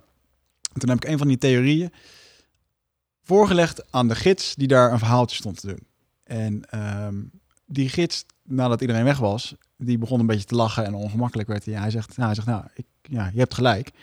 Want wat ik hier net voor deze mensen heb verteld, is het algemene verhaal wat iedereen denkt dat het is. En ik kan hier niet, ja, hoeveel onderzoek ik ook heb gedaan, ik kan hier niet zomaar een verhaal gaan vertellen over wat ik denk dat het is. Hij zegt, maar ik ben het eens met jouw verhaal, jouw theorie. Ik denk dat dat klopt. Dat dat klopt. Want de stelling die jullie daar aannamen was dat het veel ouder is als... Nou, over eh, door wie, eh, door wie dat die hele civilisatie is opgehouden. Hè. Er is op een gegeven moment een legende gekomen dat er um, um, the man with the white beard eh, ca- came from the sea. Dat is een soort legende die daar is. Dat oftewel mannen met baarden, de witte Ja. man komt uit zee. En op een gegeven moment, kwamen, op een gegeven moment kwamen daar Spanjaarden per boot, hadden paarden bij en zulke baarden. Als je daar een, als je zo'n Azteek bent of eh, wat er dan ook eh, rondliep in die tijd en je hebt geen idee wat er aan de andere kant van de oceaan is, dan is dat heel imposant. Snap ik. Ehm, in ieder geval, er zijn allemaal van dat soort legendes en wat theorieën. Um, maar wat vooral bij die Graham Hancock uh, gebeurt, is dat hij is geen officieel onderzoeker. Um, hij trapt, hij durft tegen uh, de gevestigde orde aan te trappen. Um, en wetenschap is natuurlijk, het is hartstikke leuk, maar wetenschap is eigenlijk iemand uh, onderbouwt een paar feiten. Op een gegeven moment gaan we er met z'n allen vanuit van oké, okay, dit klopt. Uh, en jij komt ook continu in, uh, in aanraking. Het is eigenlijk een heel bewegend iets, dat, dat stukje, het stukje mammoetgeschiedenis. Kom je dat nog vaak tegen? Dat, dat je tegen de gevestigde orde moet aantrappen om, um, om dingen duidelijk te maken, om nee. dingen te veranderen? Of is het... Absoluut niet. Oké. Okay. Het is natuurlijk, eh, kijk wat ik doe. Ik heb gewoon een fulltime baan. Maar daarnaast, ondanks dat ik acht uur per dag intensief aan het werk ben voor mijn werkgever, mm -hmm. werk ik nog minimaal acht uur thuis. Minimaal. En dag in dag uit. Ik ben nog nooit op vakantie geweest, maar ik reis wel veel hoor. Maar ik uh, doe geen dingen die uh, de, de, gemiddelde Nederlander doet. Ik uh, zie geen voetbalwedstrijden of geen schaatswedstrijden of herhalingen van, wat is het, de Elfstedentocht zoals vandaag. Goede tijden, slechte tijden. Dat zegt me allemaal niets. Ik werk dan. Ja. En ik doe het op een manier zodat ik er plezier aan heb. En om wetenschap te bedrijven, Hmm. heb je om te beginnen geen academische achtergrond nodig. Dat is klinkklare onzin. Degene die aan allerlei instituten verbonden zijn en door de belastingbetaler betaald worden, die moeten zich geprivilegeerd beschouwen. Ja. Want onze collecties, en of dat nu in het Rijksmuseum is of in Naturalis of waar dan ook, die zijn van ons, hè? Die zijn niet van die wetenschappers die daar zitten. Die zijn niet van dat museum. Neem de collecties in Naturalis. Die zijn van de Nederlandse staat. En de staat, dat zijn wij met z'n allen. Ja. Ja. Die wetenschappers die er gaan werken, die dan toevallig op een school hebben gezeten die zich universiteit noemt, ja. hoeven helemaal niet meer kennis te hebben dan dat jij ergens van hebt. Dus uh, die mogen dat beheren. En die worden daar ja, goed voor betaald. Want daar betaal ik belasting voor, heel veel. Dus uh, één, wetenschap bedrijven en met name die paleontologie, is niets anders dan vergelijken van het een met het ander. Ja. En dat kan iedereen. Ik doe dat ook. En dan publiceren over. En ik doe dat wereldwijd. Maar dat wordt van een amateur niet verwacht. Mhm. Mm -hmm. En dan ja, over waar ik in het buitenland ben. Het enige waar ze altijd over vallen in het buitenland is het feit dat ik zoveel doe. En die buitenlanders hebben die kansen niet. Dat ja. ik zoveel, want ik kom echt overal in de wereld. Mm -hmm. Ik ben echt overal. Ik heb projecten in Chili, ik heb projecten in Alaska, in Canada, in de Verenigde Staten, in Zuid-Dakota, in Mexico. Ja, In Europa bijna overal. Ja. En het enige wat ze in het buitenland altijd zeggen van waarom jij wel en wij niet. Dan zeg ik, dan moet je harder werken. Ja, het is gewoon de effort die je Ja. erin hebt gestoken. En, En je en moet vooral, passie, en, eh, ja ook, maar je moet vooral ook goed weten als je iets wil wat een ander nog niet gedaan heeft. Want dat is eigenlijk het unieke, eh, het eh, unieke wat ik doe. Ik ga niet datgene doen wat jij al gedaan hebt of wat jij gedaan hebt. Dat vind ik helemaal niet interessant. Ik wil iets doen wat een ander niet gedaan heeft. Toen ik die mammoeten in Siberië ging opgraven, toen zei ik... Ik ga naar Siberië en dat doen we in de winter. En niet in de zomer als die bovenste halve meter van die permafrost bevroren is. Ja. We doen dat in eh, de winter. Want dan kunnen we dat geheel in bevroren toestand eruit halen. En dat kunnen we dan onder gecontroleerde condities in een laboratorium afsmelten. Dan zei iedereen, ja, maar dat kost heel veel geld. Dat ging om meer dan 1,2 miljoen dollar toen de tijd. Holy fuck. Maar ik heb straks al gezegd, ik kom uit een gezin met negen kinderen. Ik weet heel goed waar je, waar je kans maakt om geld te krijgen. Toen ik als klein kind een ijsko wilde hebben...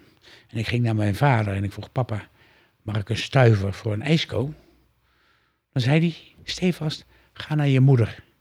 Want hij had geen portemonnee. Had ook geen geld. Want het geld dat beheerde mijn moeder thuis. En mijn moeder die gaf me soms wel vijf cent om een ijsko te kopen. Met andere woorden, als je geld nodig hebt voor onderzoek... en of dat nu 10.000 euro of een miljoen is, maakt niet uit. Ga naar degene die geld heeft. Want degene die niets heeft, zal je niks geven. Want die kan je niks geven. Dat is, dat is mijn uitgangspunt altijd geweest. Eh, dan word je als het ware een soort communist, hè, dat je geld van anderen uit gaat geven. Ja, er is eigenlijk niets moois in de wereld dan dat. dat is heel eerlijk. ik denk dat Ja, van leuk. de, de mooiste Ja. business quotes die we tot nu toe gehad hebben hier. Niks leuker dan Nee, maar- geld uitgeven van anderen. Ja. Ja. nee, maar dat is gewoon. eh, Ik, bedoel, kijk, eh, ik, ik, ik, ik nam een jaar onbetaald verlof van mijn, eh, van mijn werk om nou, iedere keer naar Siberië te reizen. Ik was daar heel druk mee. Ik ging toen voor Discovery Channel de hele wereld over van Nieuw-Zeeland en Australië en Tasmanië, en India en Japan en weet ik veel over. Iedere keer maar weer.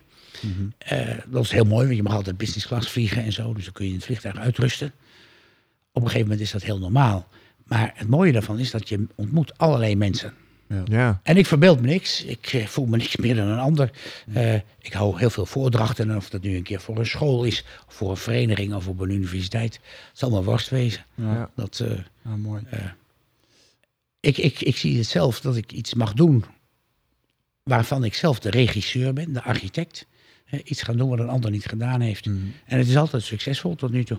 Ja, mooi. Ik vind het heel bijzonder. Ik heb een, eh, een vraagje even terugkomend naar Siberië. Want ik heb wat. eh, eh, ik liet het net al even vallen. En de luisteraars zullen denken: waar heeft hij het over? De Yarkov-mammoet. in Katanga. Dat is een plek in Rusland. Die is daar gevonden. Daar las ik over dat die is gevonden. Dat is een, eigenlijk een intacte mammoet geweest. Die in een gletsjer waarschijnlijk is gegleden. Daar is gestorven. Maar dus ook eigenlijk nog volledig intact was. En wat daar heel veel om te doen was. Was dat daar letterlijk nog de haren, huid. Alles intact. En ik, ik had daar een interview over gelezen met iemand die eh, letterlijk de lippen van zo'n beest kon aanraken tijdens het, eh, tijdens het opgraven ervan. Dat heb jij ook gehad, vertelde je net. Ja. Is dat echt zeg maar een soort van eh, het ultieme voor jou als, als onderzoeker om dat te zien en aan te raken? Hoe voelt zo'n beest? Wat, waar moet je het mee vergelijken? Is het een... Nou, het ligt iets gecompliceerder. Ik heb eh, in het begin al aangegeven een paleontoloog. Dat is iemand die houdt zich bezig met versteende overblijfselen van planten en dieren. Hè. Mhm. Staat de dikke vandalen erop na. Een fossiel is een versteend overblijfsel van een plant of dier. Ja. Maar er zijn altijd uitzonderingen op die regels. En één daarvan, dat zijn die mammoetkarkassen uit Siberië. Uit die eeuwig bevroren bodem, de permafrost. Daar zijn beesten met huid en haar, met mest in hun lichaam, met maaginhoud enzovoort, compleet teruggevonden. Die werden er altijd in de zomer uitgehaald. Wat heb je als je als winterswijker opgegroeid in dit kikkerlandje duizenden mammoetbotten in Europa hebt opgegraven, hebt opgevist van de bodem van de Noordzee, zit je altijd met die harde delen. Dan wil je dat beest reconstrueren. En dan weet je hoe groot hij geweest is, hoe breed hij geweest is. Gelukkig hebben we dan uit Europa nog de godschilderingen uit de, eh, de Dordogne. Waar onze voorouders mammoeten hebben nagelaten als eh, een soort graffiti op de godwanden. En die help je om dat beest te reconstrueren. Maar je weet dat er fossielen zijn die nog meer vertellen over het uiterlijk van dat prehistorische dier. Ja. En die zitten in die eeuwbevroren bodem van Siberië. En ik wilde daar graag heen. Ik ben daar geweest. Ik ben toen enorm eh, genaaid door de Russen. En nooit op die permafrost gestaan. Toen zei een Amerikaan tegen mij uit Alaska. Toen ik hem dat vertelde, zei Dick, kom naar Alaska heen. Dan gaan we daar wel wat leuks doen. Hoe, hoe kwam dat, dat, dat- Wat is de definitie van genaaid door de Russen? Zeg maar? Nou, je, eh, Rusland is een land waar wat waanzinnig groot is. Je hebt overal geld voor nodig. Alles is een probleem. Het probleem kan alleen maar opgelost worden als je betaalt. Ja. En dan moet je niet denken aan eh 100 gulden. Nee, dan gaat het meteen 1000, 10.000 en zo. Dus ik was met geld naar Rusland gegaan. Nog tijdens het communisme. Gorbachev was al aan de macht. En een Rus die had me uitgenodigd. En, en toen zouden we op een gegeven moment richting Siberië gaan. En zei ja Dick, je moet nu opnieuw betalen. 10.000 dollar was het. Ja. Ik zei, maar ik heb helemaal geen geld meer, ik heb alles al op. Ja. Want je hebt me alles al laten betalen, enzovoort, enzovoort. Nou, dat vond ik een hele minne streek wat hij me gelapt heeft. ja, zeker. Dus ik ben er niet geweest. Ben ik maar weer onverrichte zaken naar huis gegaan. Dat vertelde ik een Amerikaan. En toen kwam ik in Alaska terecht. Toen ben ik daar verschillende keren geweest. En toen werd ik op een gegeven moment gebeld door een Fransman. En die zei van, eh, hey, ik heb een mammoet. Ga je mee met mij die mammoet eruit halen? En dat was die Jakov-mammoet. Dat was in 1997. Zijn we in 98 geweest en in 99. En toen hebben we dat op mijn manier eruit gehaald. In bevroren conditie in de winter opgegraven. Maar dat is niet zo eenvoudig. Want je zit daar echt op het, eh, ja, in een uithoek van de wereld. Er is helemaal niks. 600 kilometer naar het noorden, naar het oosten, naar het westen. Helemaal niks. Geen McDonald's, niks. Alleen rendiervlees en bevroren vis. Daar hebben we een hele tijd gezeten. Hoe smaakt rendiervlees? Als Nou, is, eh, als het lekker gebakken is en zo met zout en peper, dan is dat eh, prima. Maar je moet weten, daar hebben we alleen maar sneeuw om water van te maken. En je kookt het dan. Hè. Dus Ja. Je hebt voor ontbijt, voor lunch en voor avondeten Oh, ja. rendiervlees. Smakeloos. Ja, dan ben maar ik dus wel het een voedt wel. Het voedt wel. Ja, het zal voedzaam ik zijn. heb het een keer in een duur restaurant in Stockholm op. Ik vond het heerlijk. Ja, maar dat, Maar dat was waarschijnlijk goed gekruid. Ja, precies, daar heb je het. Hè. En dan is het lekker ge- gebakken eh, precies. Ja, ja, met ja. goede boter enzovoort. Ja, ja, ja, enzovoort. ja, ja. En Dat is daar niet het geval. Dat was wel even afzien. Maar dat, dat maakt het ook weer aangenaam. Hmm. Maar goed, toen op een gegeven moment, eh, we zouden die, eh, dat blok waar die mammoet in zat, dat moest geairlift worden. En dat moest opgetakeld worden. Daarvoor hadden we de Mi-26, hè, dat is de grootste transporthelikopter ter wereld voor ingehuurd. En die moest komen. Ja, en het was slecht weer. Nou, dan komt hij niet. Nou, dan wacht je maar. Ja.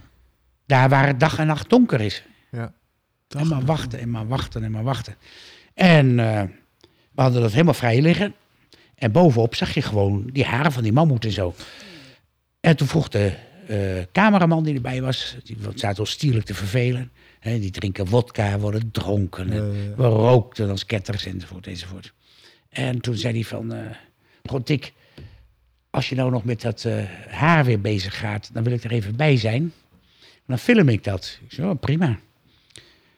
En toen heb ik een heel klein tentje over op dat blok gebouwd. Dat blok was heel erg groot.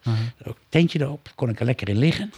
En eh, toen hebben we de generator weer aangezet. Had ik elektriciteit. En met haardrogers heb ik dat lekker af zitten smelten. En dat gaat eh, tergend langzaam, want het was toen min 30 graden. En dan zit je in dat tentje en dan, ga je maar weer je stoom vandaan op zo'n moment voor een haardroger? Want er zal dan gewoon geen stopcontact... eh Geen generators. Oh, generators. ja, Ja, die gaan gewoon op kerosine. Hè. Dat, eh, hele grote. Die, Daar komt de voorbereiding bekijken dan, joh. Ja, dat. eh, maar goed. En dan ging ik weg. En eh, dan liet ik die haardrogers aanstaan. En eh, wat eten of wat weet ik veel wat. En dan een half uurtje denk ik, nou, dan moet ik het dan weer even schoonmaken. Dus ik ging daar weer heen. En dan doe ik het tentje open. En dan komt die geur van die mammoetje tegemoet. Want dat begint te ontdooien. Ja, Dus dat, oh ja. dat ruikt als ik weet niet wat. Vast niet prettig. En dat vertelde ik, want ik was toen alleen op dat moment. En toen zegt die cameraman, oh, maar dan gaan we dat nog een keer opnieuw doen. Dan ga ik erin en dan film ik als jij binnenkomt. En dan moet je, weet je, dus ik heb dat ook gedaan. En toen, uiteindelijk hebben we dat blok gelift, een paar dagen later. En toen kwamen we in Hatanga aan, het stond de wereldpers klaar. En eh, ja, wat is er nou voor bijzonders wat jullie gedaan hebben? Ik zei, en ik ben de eerste die weet hoe een mammoet geroken heeft. En hoe ruikt Wij die? hebben geschiedenis. Nou, als je, eh, zoals recente olifanten ook ruiken. Oh, naar dier. En, naar- En eh, als ik het geweten had, Smelly. ik had het mee kunnen nemen, want ik doe dat voor die kinderen volgende week. Ik heb een bak, zo'n zo'n tupperware bak is dat. Zit vol met haar van die mammoet. Ja. En dan eh, vertel ik die kinderen over mammoeten en zo. En dan vraag ik, weet je hoe een mammoet geruik- geroken heeft? En dan pak ik die bak en dan mogen ze eraan ruiken. Het ruikt nog steeds. Ja, maar het komt volgende keer, want je gaat nog een keer terugkomen hier. Ja, helemaal. Ja, maar dit is echt, dit is, eh, dit Het is is echt waar. supermooi. Dus dat is, eh, ik ben een van de weinigen die weet hoe een mammoet geroken heeft. En wat is nou het mooie van die Russische fossielen uit die permafrost? Die verschaffen zoveel informatie over het uiterlijk van die mammoet. Want het is altijd met een hoop fantasie aangekleed. Ja. Maar dan weet je in één keer, dan begint het beest als het ware weer te leven. En dat is iets wat fantastisch is. Ja, Maar ze dat hebben, oh, sorry. sorry. Ja, En nee, ze hebben het over het een wolharige mammoet. Moet Ja. ik het dan zien? Oh, ik ken een olifant. Ik heb een olifant gezeten. Ik heb geaaid en gedaan. En eh, gezien in Azië. Ehm, hoe ziet de huid? Want een wolharige mammoet moet je dan eigenlijk gewoon een. eh, hoe moet je het zien? Wat, hoe, zie, hoe voelt die huid? Wat is het? Eh, om te beginnen is die huid ongeveer, ik heb er stukken van in huis liggen, zo'n zo'n ruim centimeter dik.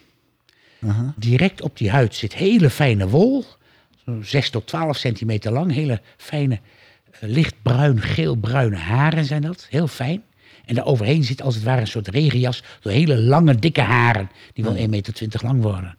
En, eh, Wow. dat, ziet, dat, dat ziet er gewoon heel boeiend uit. Dat is, eh, kijk, bij dinosauriërs, daar weten we van hoe groot ze geweest zijn, hebben we de botten en zo. En vervolgens heel veel fantasie. Ja. Maar bij deze beesten hebben we echt alles van. Hè? De nagels hebben we, de Ja. slagtanden, de oren. Hè? Ik heb een oor opgegraven. Dat is van die zogenoemde Yukagir-mammoet, waar we het straks over hadden. Dat heeft maar een hoogte van 31 centimeter. Om Precies te zijn 30,7 centimeter. Dat is 1 vijfde van het oor van een Afrikaanse olifant. Ja. Dat is dus een teken dat het beest aan een koude leefomgeving aangepast is geweest. Omdat grote oren veel warmte afgeven. Ja, Eh, want we weten van onderzoek aan Afrikaanse olifanten dat het bloed dat vanuit het lichaam door het hart in de bloedbaan van het oor gepompt wordt en dan helemaal die weg langs afloopt, doorstroomt en dan weer uitgaat, dat duurt 20 minuten, dan verliest het 5 graden lichaamswarmte. Ja. Het is dacht- eigenlijk gewoon een soort airco. ik, dacht dat Eh, het is de radiator van een Ja. auto. ik dacht juist dat de, de oren voor verkoeling eh, zorgden in de zin van dat ze ermee konden wapperen. Nee, gast. maar kan ook. Oké, dat is mijn fantasie dan weer waarschijnlijk. Maar goed. Hey, Ja, maar, maar, nee, nee, maar dat, dat klopt wel wat je zegt. Want die de Afrikaanse olifanten, dat bloed koelt af. Ja. Maar doordat ze hun oren kunnen bewegen, veroorzaken ze een breeze die ja. langs hun, hun lichaam stroomt. En daardoor verliezen ze nog Ja, extra warmte. Dat nog niet zo erg. Gaaf. Wat ik me daar nog bij afvroeg is, eh, op het moment dat jij zo'n ehm, eh, zo'n beest in, in zijn totaal zeg maar, uit de grond had, dat betekent dus ook dat hij daar gestorven is. En waarschijnlijk zijn er dan lage sedimenten of iets dergelijks sne- heel snel er overheen gegaan. Want anders zou die zijn ontbonden. Juist. Hoe moet ik me dat voorstellen? Zo'n beest staat daar te grazen, krijgt een spontane hartafval. Waar gingen mammoeten over het algemeen dood aan? Ouderdom. Ouderdom. Ouderdom. Dus gewoon een hartstilstand of iets Als dergelijks. we kijken naar de alle gebitselementen, hè, de, de kiezen die ervan gevonden zijn. uit de Noordzee hebben we er duizenden en duizenden. En het zijn bijna allemaal de laatste kiezen. Dat wil zeggen dat ze al heel erg Hmm. oud waren, op hogere leeftijd. Ja, dus dat, Maar eh, hoe, hoe moet je dat voorstellen? voorstellen? Dat heeft, eh, je bent niet de enige die zich dat afvraagt. Hebben meerdere mensen gedaan. Er was ooit een eh, briljant paleontoloog, een Zweed, maar hij woonde in Finland. En zijn naam was Björn Kurteen. En hij heeft een alleraardigst boekje geschreven, How to Deep Freeze a Mammoth. en daarin beschrijft hij, hoe kan het nu dat zo'n groot karkas weer helemaal overgeleverd wordt, zodat wij het kunnen bestuderen. Ja. Als je goed geluisterd hebt, weet je dat de biotoop, het leefgebied van die wolharige mammoet, aan het eind van het Pleistoceen, het ijstijdvak, tussen 100.000 en 11.000 jaar geleden, een koude, droge mammoetsteppe is geweest. Nauwelijks of geen neerslag. Als dan een mammoet doodgaat, laten we zeggen van ouderdom, in een depressie in het landschap, hè, een verlaging. En hij sterft daar. En het is zo koud en droog dat bacteriën niet het ontbindingsproces op gang kunnen brengen. oh ja, het is natuurlijk Dan koud. mummificeert het. Maar af en toe regent het toch wel er sneeuw. En als er dan plotseling in zo'n depressie waar zo'n gemummificeerd karkas ligt, er komen een paar stortbuien en die zorgen ervoor dat die regen modderstromen op gang brengen, waarbij dit karkas wordt afgedekt. En dat vriest in omdat het zo koud is. En dat begint pas weer te ontdooien als Dick Mol een keer langs een rivieroever in Siberië loopt. En dan wordt het teruggevonden. Ja. Is het helemaal intact. Dat snap ik. Oké. En dat is een heel mooi verhaal. Ik heb dat in mijn voordrachten zitten. En dan leg ik dat altijd uit van, nou, hoe kan dat nu? Want wat, hoe noemen wij, dat is ook een tak van wetenschap. Dat het proces van op het moment dat een organisme doodgaat, tot het moment dat het weer teruggevonden wordt, dat noemen we tafonomie. En dus allemaal welke processen maakt een organisme door tussen het moment dat het doodgaat en dat het weer teruggevonden Eh, wordt. hoe heette dat? Tafonomie. Tafonomie. Ja. Oké. ja. Dat is een aparte tak van wetenschap. Oké. En er zijn niet zoveel mensen die dat bedrijven. Maar het is heel belangrijk, want dan kun je heel veel begrijpen. Hè, want waarom vinden we nu op het strand van Maasvlakte 2 zoveel overblijfselen van mammoeten? Uit het begin van het Pleistoceen, die zuidelijke mammoet. Uit het middenpleistoceen van die steppenmammoet. En uit het laat Pleistoceen van die Ja, want wolhagenmammoet. die hebben in diverse biotopen. Dus voor één biotoop Ja. zou ik dit verhaal goed kunnen volgen. Maar die biotoop waar je het op het laatst over had, het Ja. eind van het Pleistoceen, dat was een ander. Hoe, hoe werkte het daar? Ja, maar we moeten zo zien dat het, de zandwinning, die 240 miljoen kubieke meter zand, die het havenbedrijf van Rotterdam uit de Noordzee gestolen heeft Oh. om Maasvlakte 2 op te bouwen, dat zijn sedimenten, zandlagen, enorm grote zandgroeven, die ooit afgezet zijn door de Oerrijn en de Oermaas. Want die hebben daar hun delta gehad. En die hebben vanuit het achterland van alles en nog wat meegenomen. En dat heeft als een betonmolen gewerkt. En dat zit daar dan in een aardlaag uit die laatste honderdduizend jaar. Maar er zitten fossielen in die ook ouder zijn. En dat wordt opgebaggerd. Daar wordt het Maasvlaktestrand van gemaakt. En dan loop je daar fossielen te zoeken. Ik weet zeker dat het vandaag gebeurd is. Ik kan het je laten zien op mijn iPhone. Want ik zat straks in de trein en een vriend van mij vond weer een hele mooie kies van een wolharige neushoorn. Ja, Dat raap je gewoon op op dat strand, moet je je voorstellen. En dan ga je van het zomer, ga je, eh, woon je in Rotterdam en dan zeg je, nou, we gaan naar de Maasvlakte om daar lekker in het zonnetje te liggen. Je legt je badhanddoek op het strand en je gaat liggen. En denk je, er zit iets hards in mijn rug, een steen. En je gaat met je hand en je haalt die steen weg en je kijkt.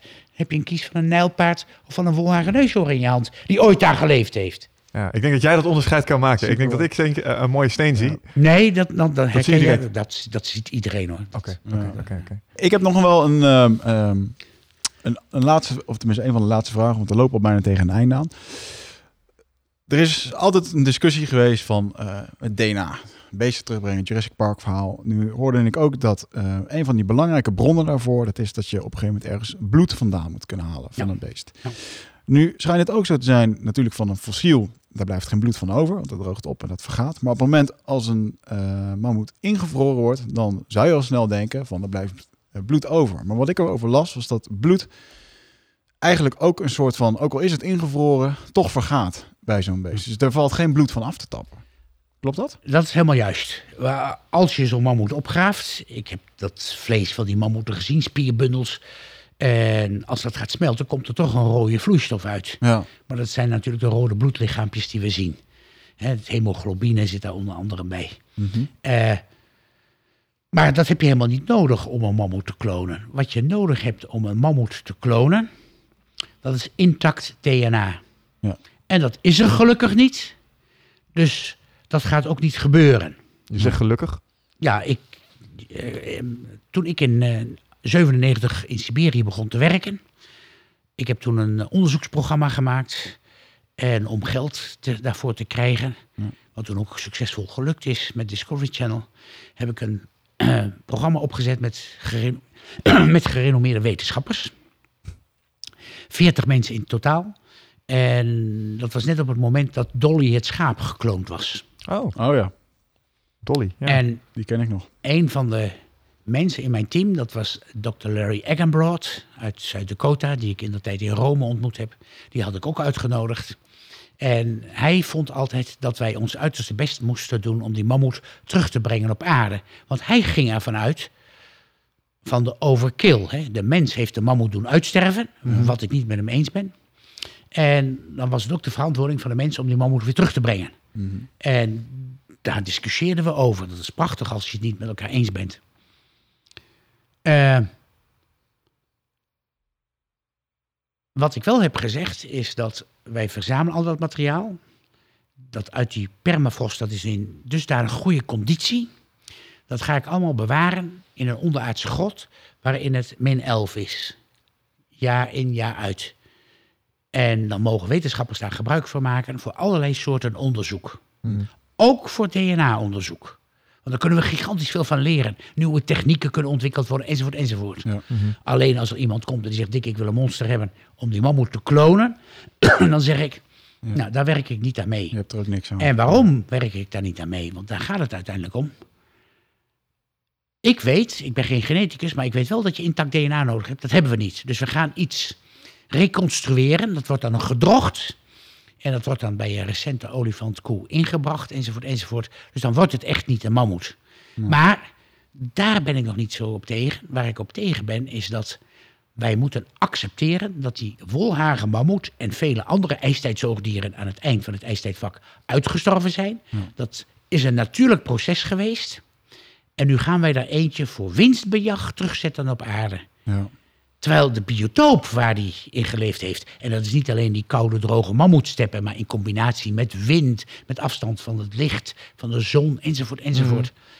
En dat is er niet meer. Die condities zijn gewoon verdwenen. Dus als die condities er niet zijn en we brengen toch dat. Ja, dan is dat leuk voor de directeur van Artes als hij daar komt te staan. Ja. Want die gaat grof geld verdienen. Ja. ja, snap. En als je naar mijn lezingen zou luisteren, dan eh, heb ik het hele verhaal over mammoeten. De ene keer is het over de Noordzee, de andere keer is het over Europa. Dan is over Noord-Amerika. Ik heb er eentje over Siberië. En dan mijn laatste plaatje. Dat is dan een heel modern gebouw. Dat heeft mijn vormgever van het internet gestolen. en daar heeft hij de mammoet zoals wij hem gereconstrueerd heeft, heeft hij daarin gefotoshopt. En dat vindt iedereen prachtig. En dan zeg ik, dames en heren, ik ben nu aan het eind van mijn Latijn. Ik heb u anderhalf uur lang vermaakt, er zit pauze tussen en dergelijke. Waar ik het niet over gehad heb, is het terugbrengen van de mammoet op aarde. Want ik ben erop tegen en ik spreek dan ook niet over klonen. Hoewel ik daar een uur lang over zou kunnen praten, maar dat moeten we niet doen. Bovendien, over een kwartier gaat mijn trein. Ik moet nu naar huis, zeg ik dan. Ja. Want dan is het meestal kwart over tien. En dan heb ik nog vanuit Groningen een trein terug of vanuit Valkenburg. En kom ik nog om half twee s'nachts thuis. ja, gelukkig. Mooi. Maar ik vind het een, eh, eh, wat ik al zei, we komen het een beetje tegen het einde aan. Ik vind het sowieso een, eh, ik ben het met je eens, dat soort beesten moeten, dat moeten we accepteren. En ik ehm, moet eigenlijk zeggen dat door deze podcast, nou het net al een beetje over te geinen. Maar het maakt mij in één keer weer ontzettend kwetsbaar over hoe dat we hier... Ja. Je bent echt helemaal niks als een, als een mensenleven, weet je. Het is helemaal niks in de, in de, in de hele historie van de aarde. En wat is, een, wat is jouw besef geweest, even ter afsluiting... Je bent dit allemaal al jaren aan het doen en je ziet al die dingen. En ehm, je hebt vast ook wel een beeld van hoe we op dit moment op deze aarde bezig zijn. En ehm, wat wil je de mensen meegeven met jouw ervaring over wat je allemaal aan het doen bent en hoe we nu bezig zijn op deze aarde? Eh, nou, zo'n boodschap heb ik niet. Ik heb eh, zeg maar 25 jaar lang gevochten om het beeld wat de leek van de mammoet heeft in zijn hoofd. Een besneeuwde toendra met enorme kolossen daarbovenop. Dat het onjuist is. Ja. En als je nu de literatuur op, daarop naslaat, overal van noord tot zuid, lees je overal dat een mammoet een grazer is geweest en dat hij op grazeren steppen heeft rondgedwaald en zich te goed heeft gedaan aan 180 kilo voedsel per dag. En ik was de eerste die dat opschreef en ik heb daar altijd uitgedragen. Ik heb daar ruzies over gehad met Discovery Channel, die animaties lieten maken. En iedere keer weer die verdomde sneeuw in die biotopen. en dan zei ik tegen de eh, CEO, zei ik, en hij vraagt natuurlijk heel trots, ben je tevreden, Dick? Dan zei ik, nee, ben ik niet. Ja, waarom niet? Hè, dan schrikt hij en dan legde ik hem dat uit. Dat hebben ze verkeerd gedaan. Ze hebben te veel fantasie erin gestopt. We dienen ons te beperken tot de feiten die er zijn. Ja. En vooral wat de mensheid moet doen is, doe datgene wat leuk is. Want dat doe ik ook.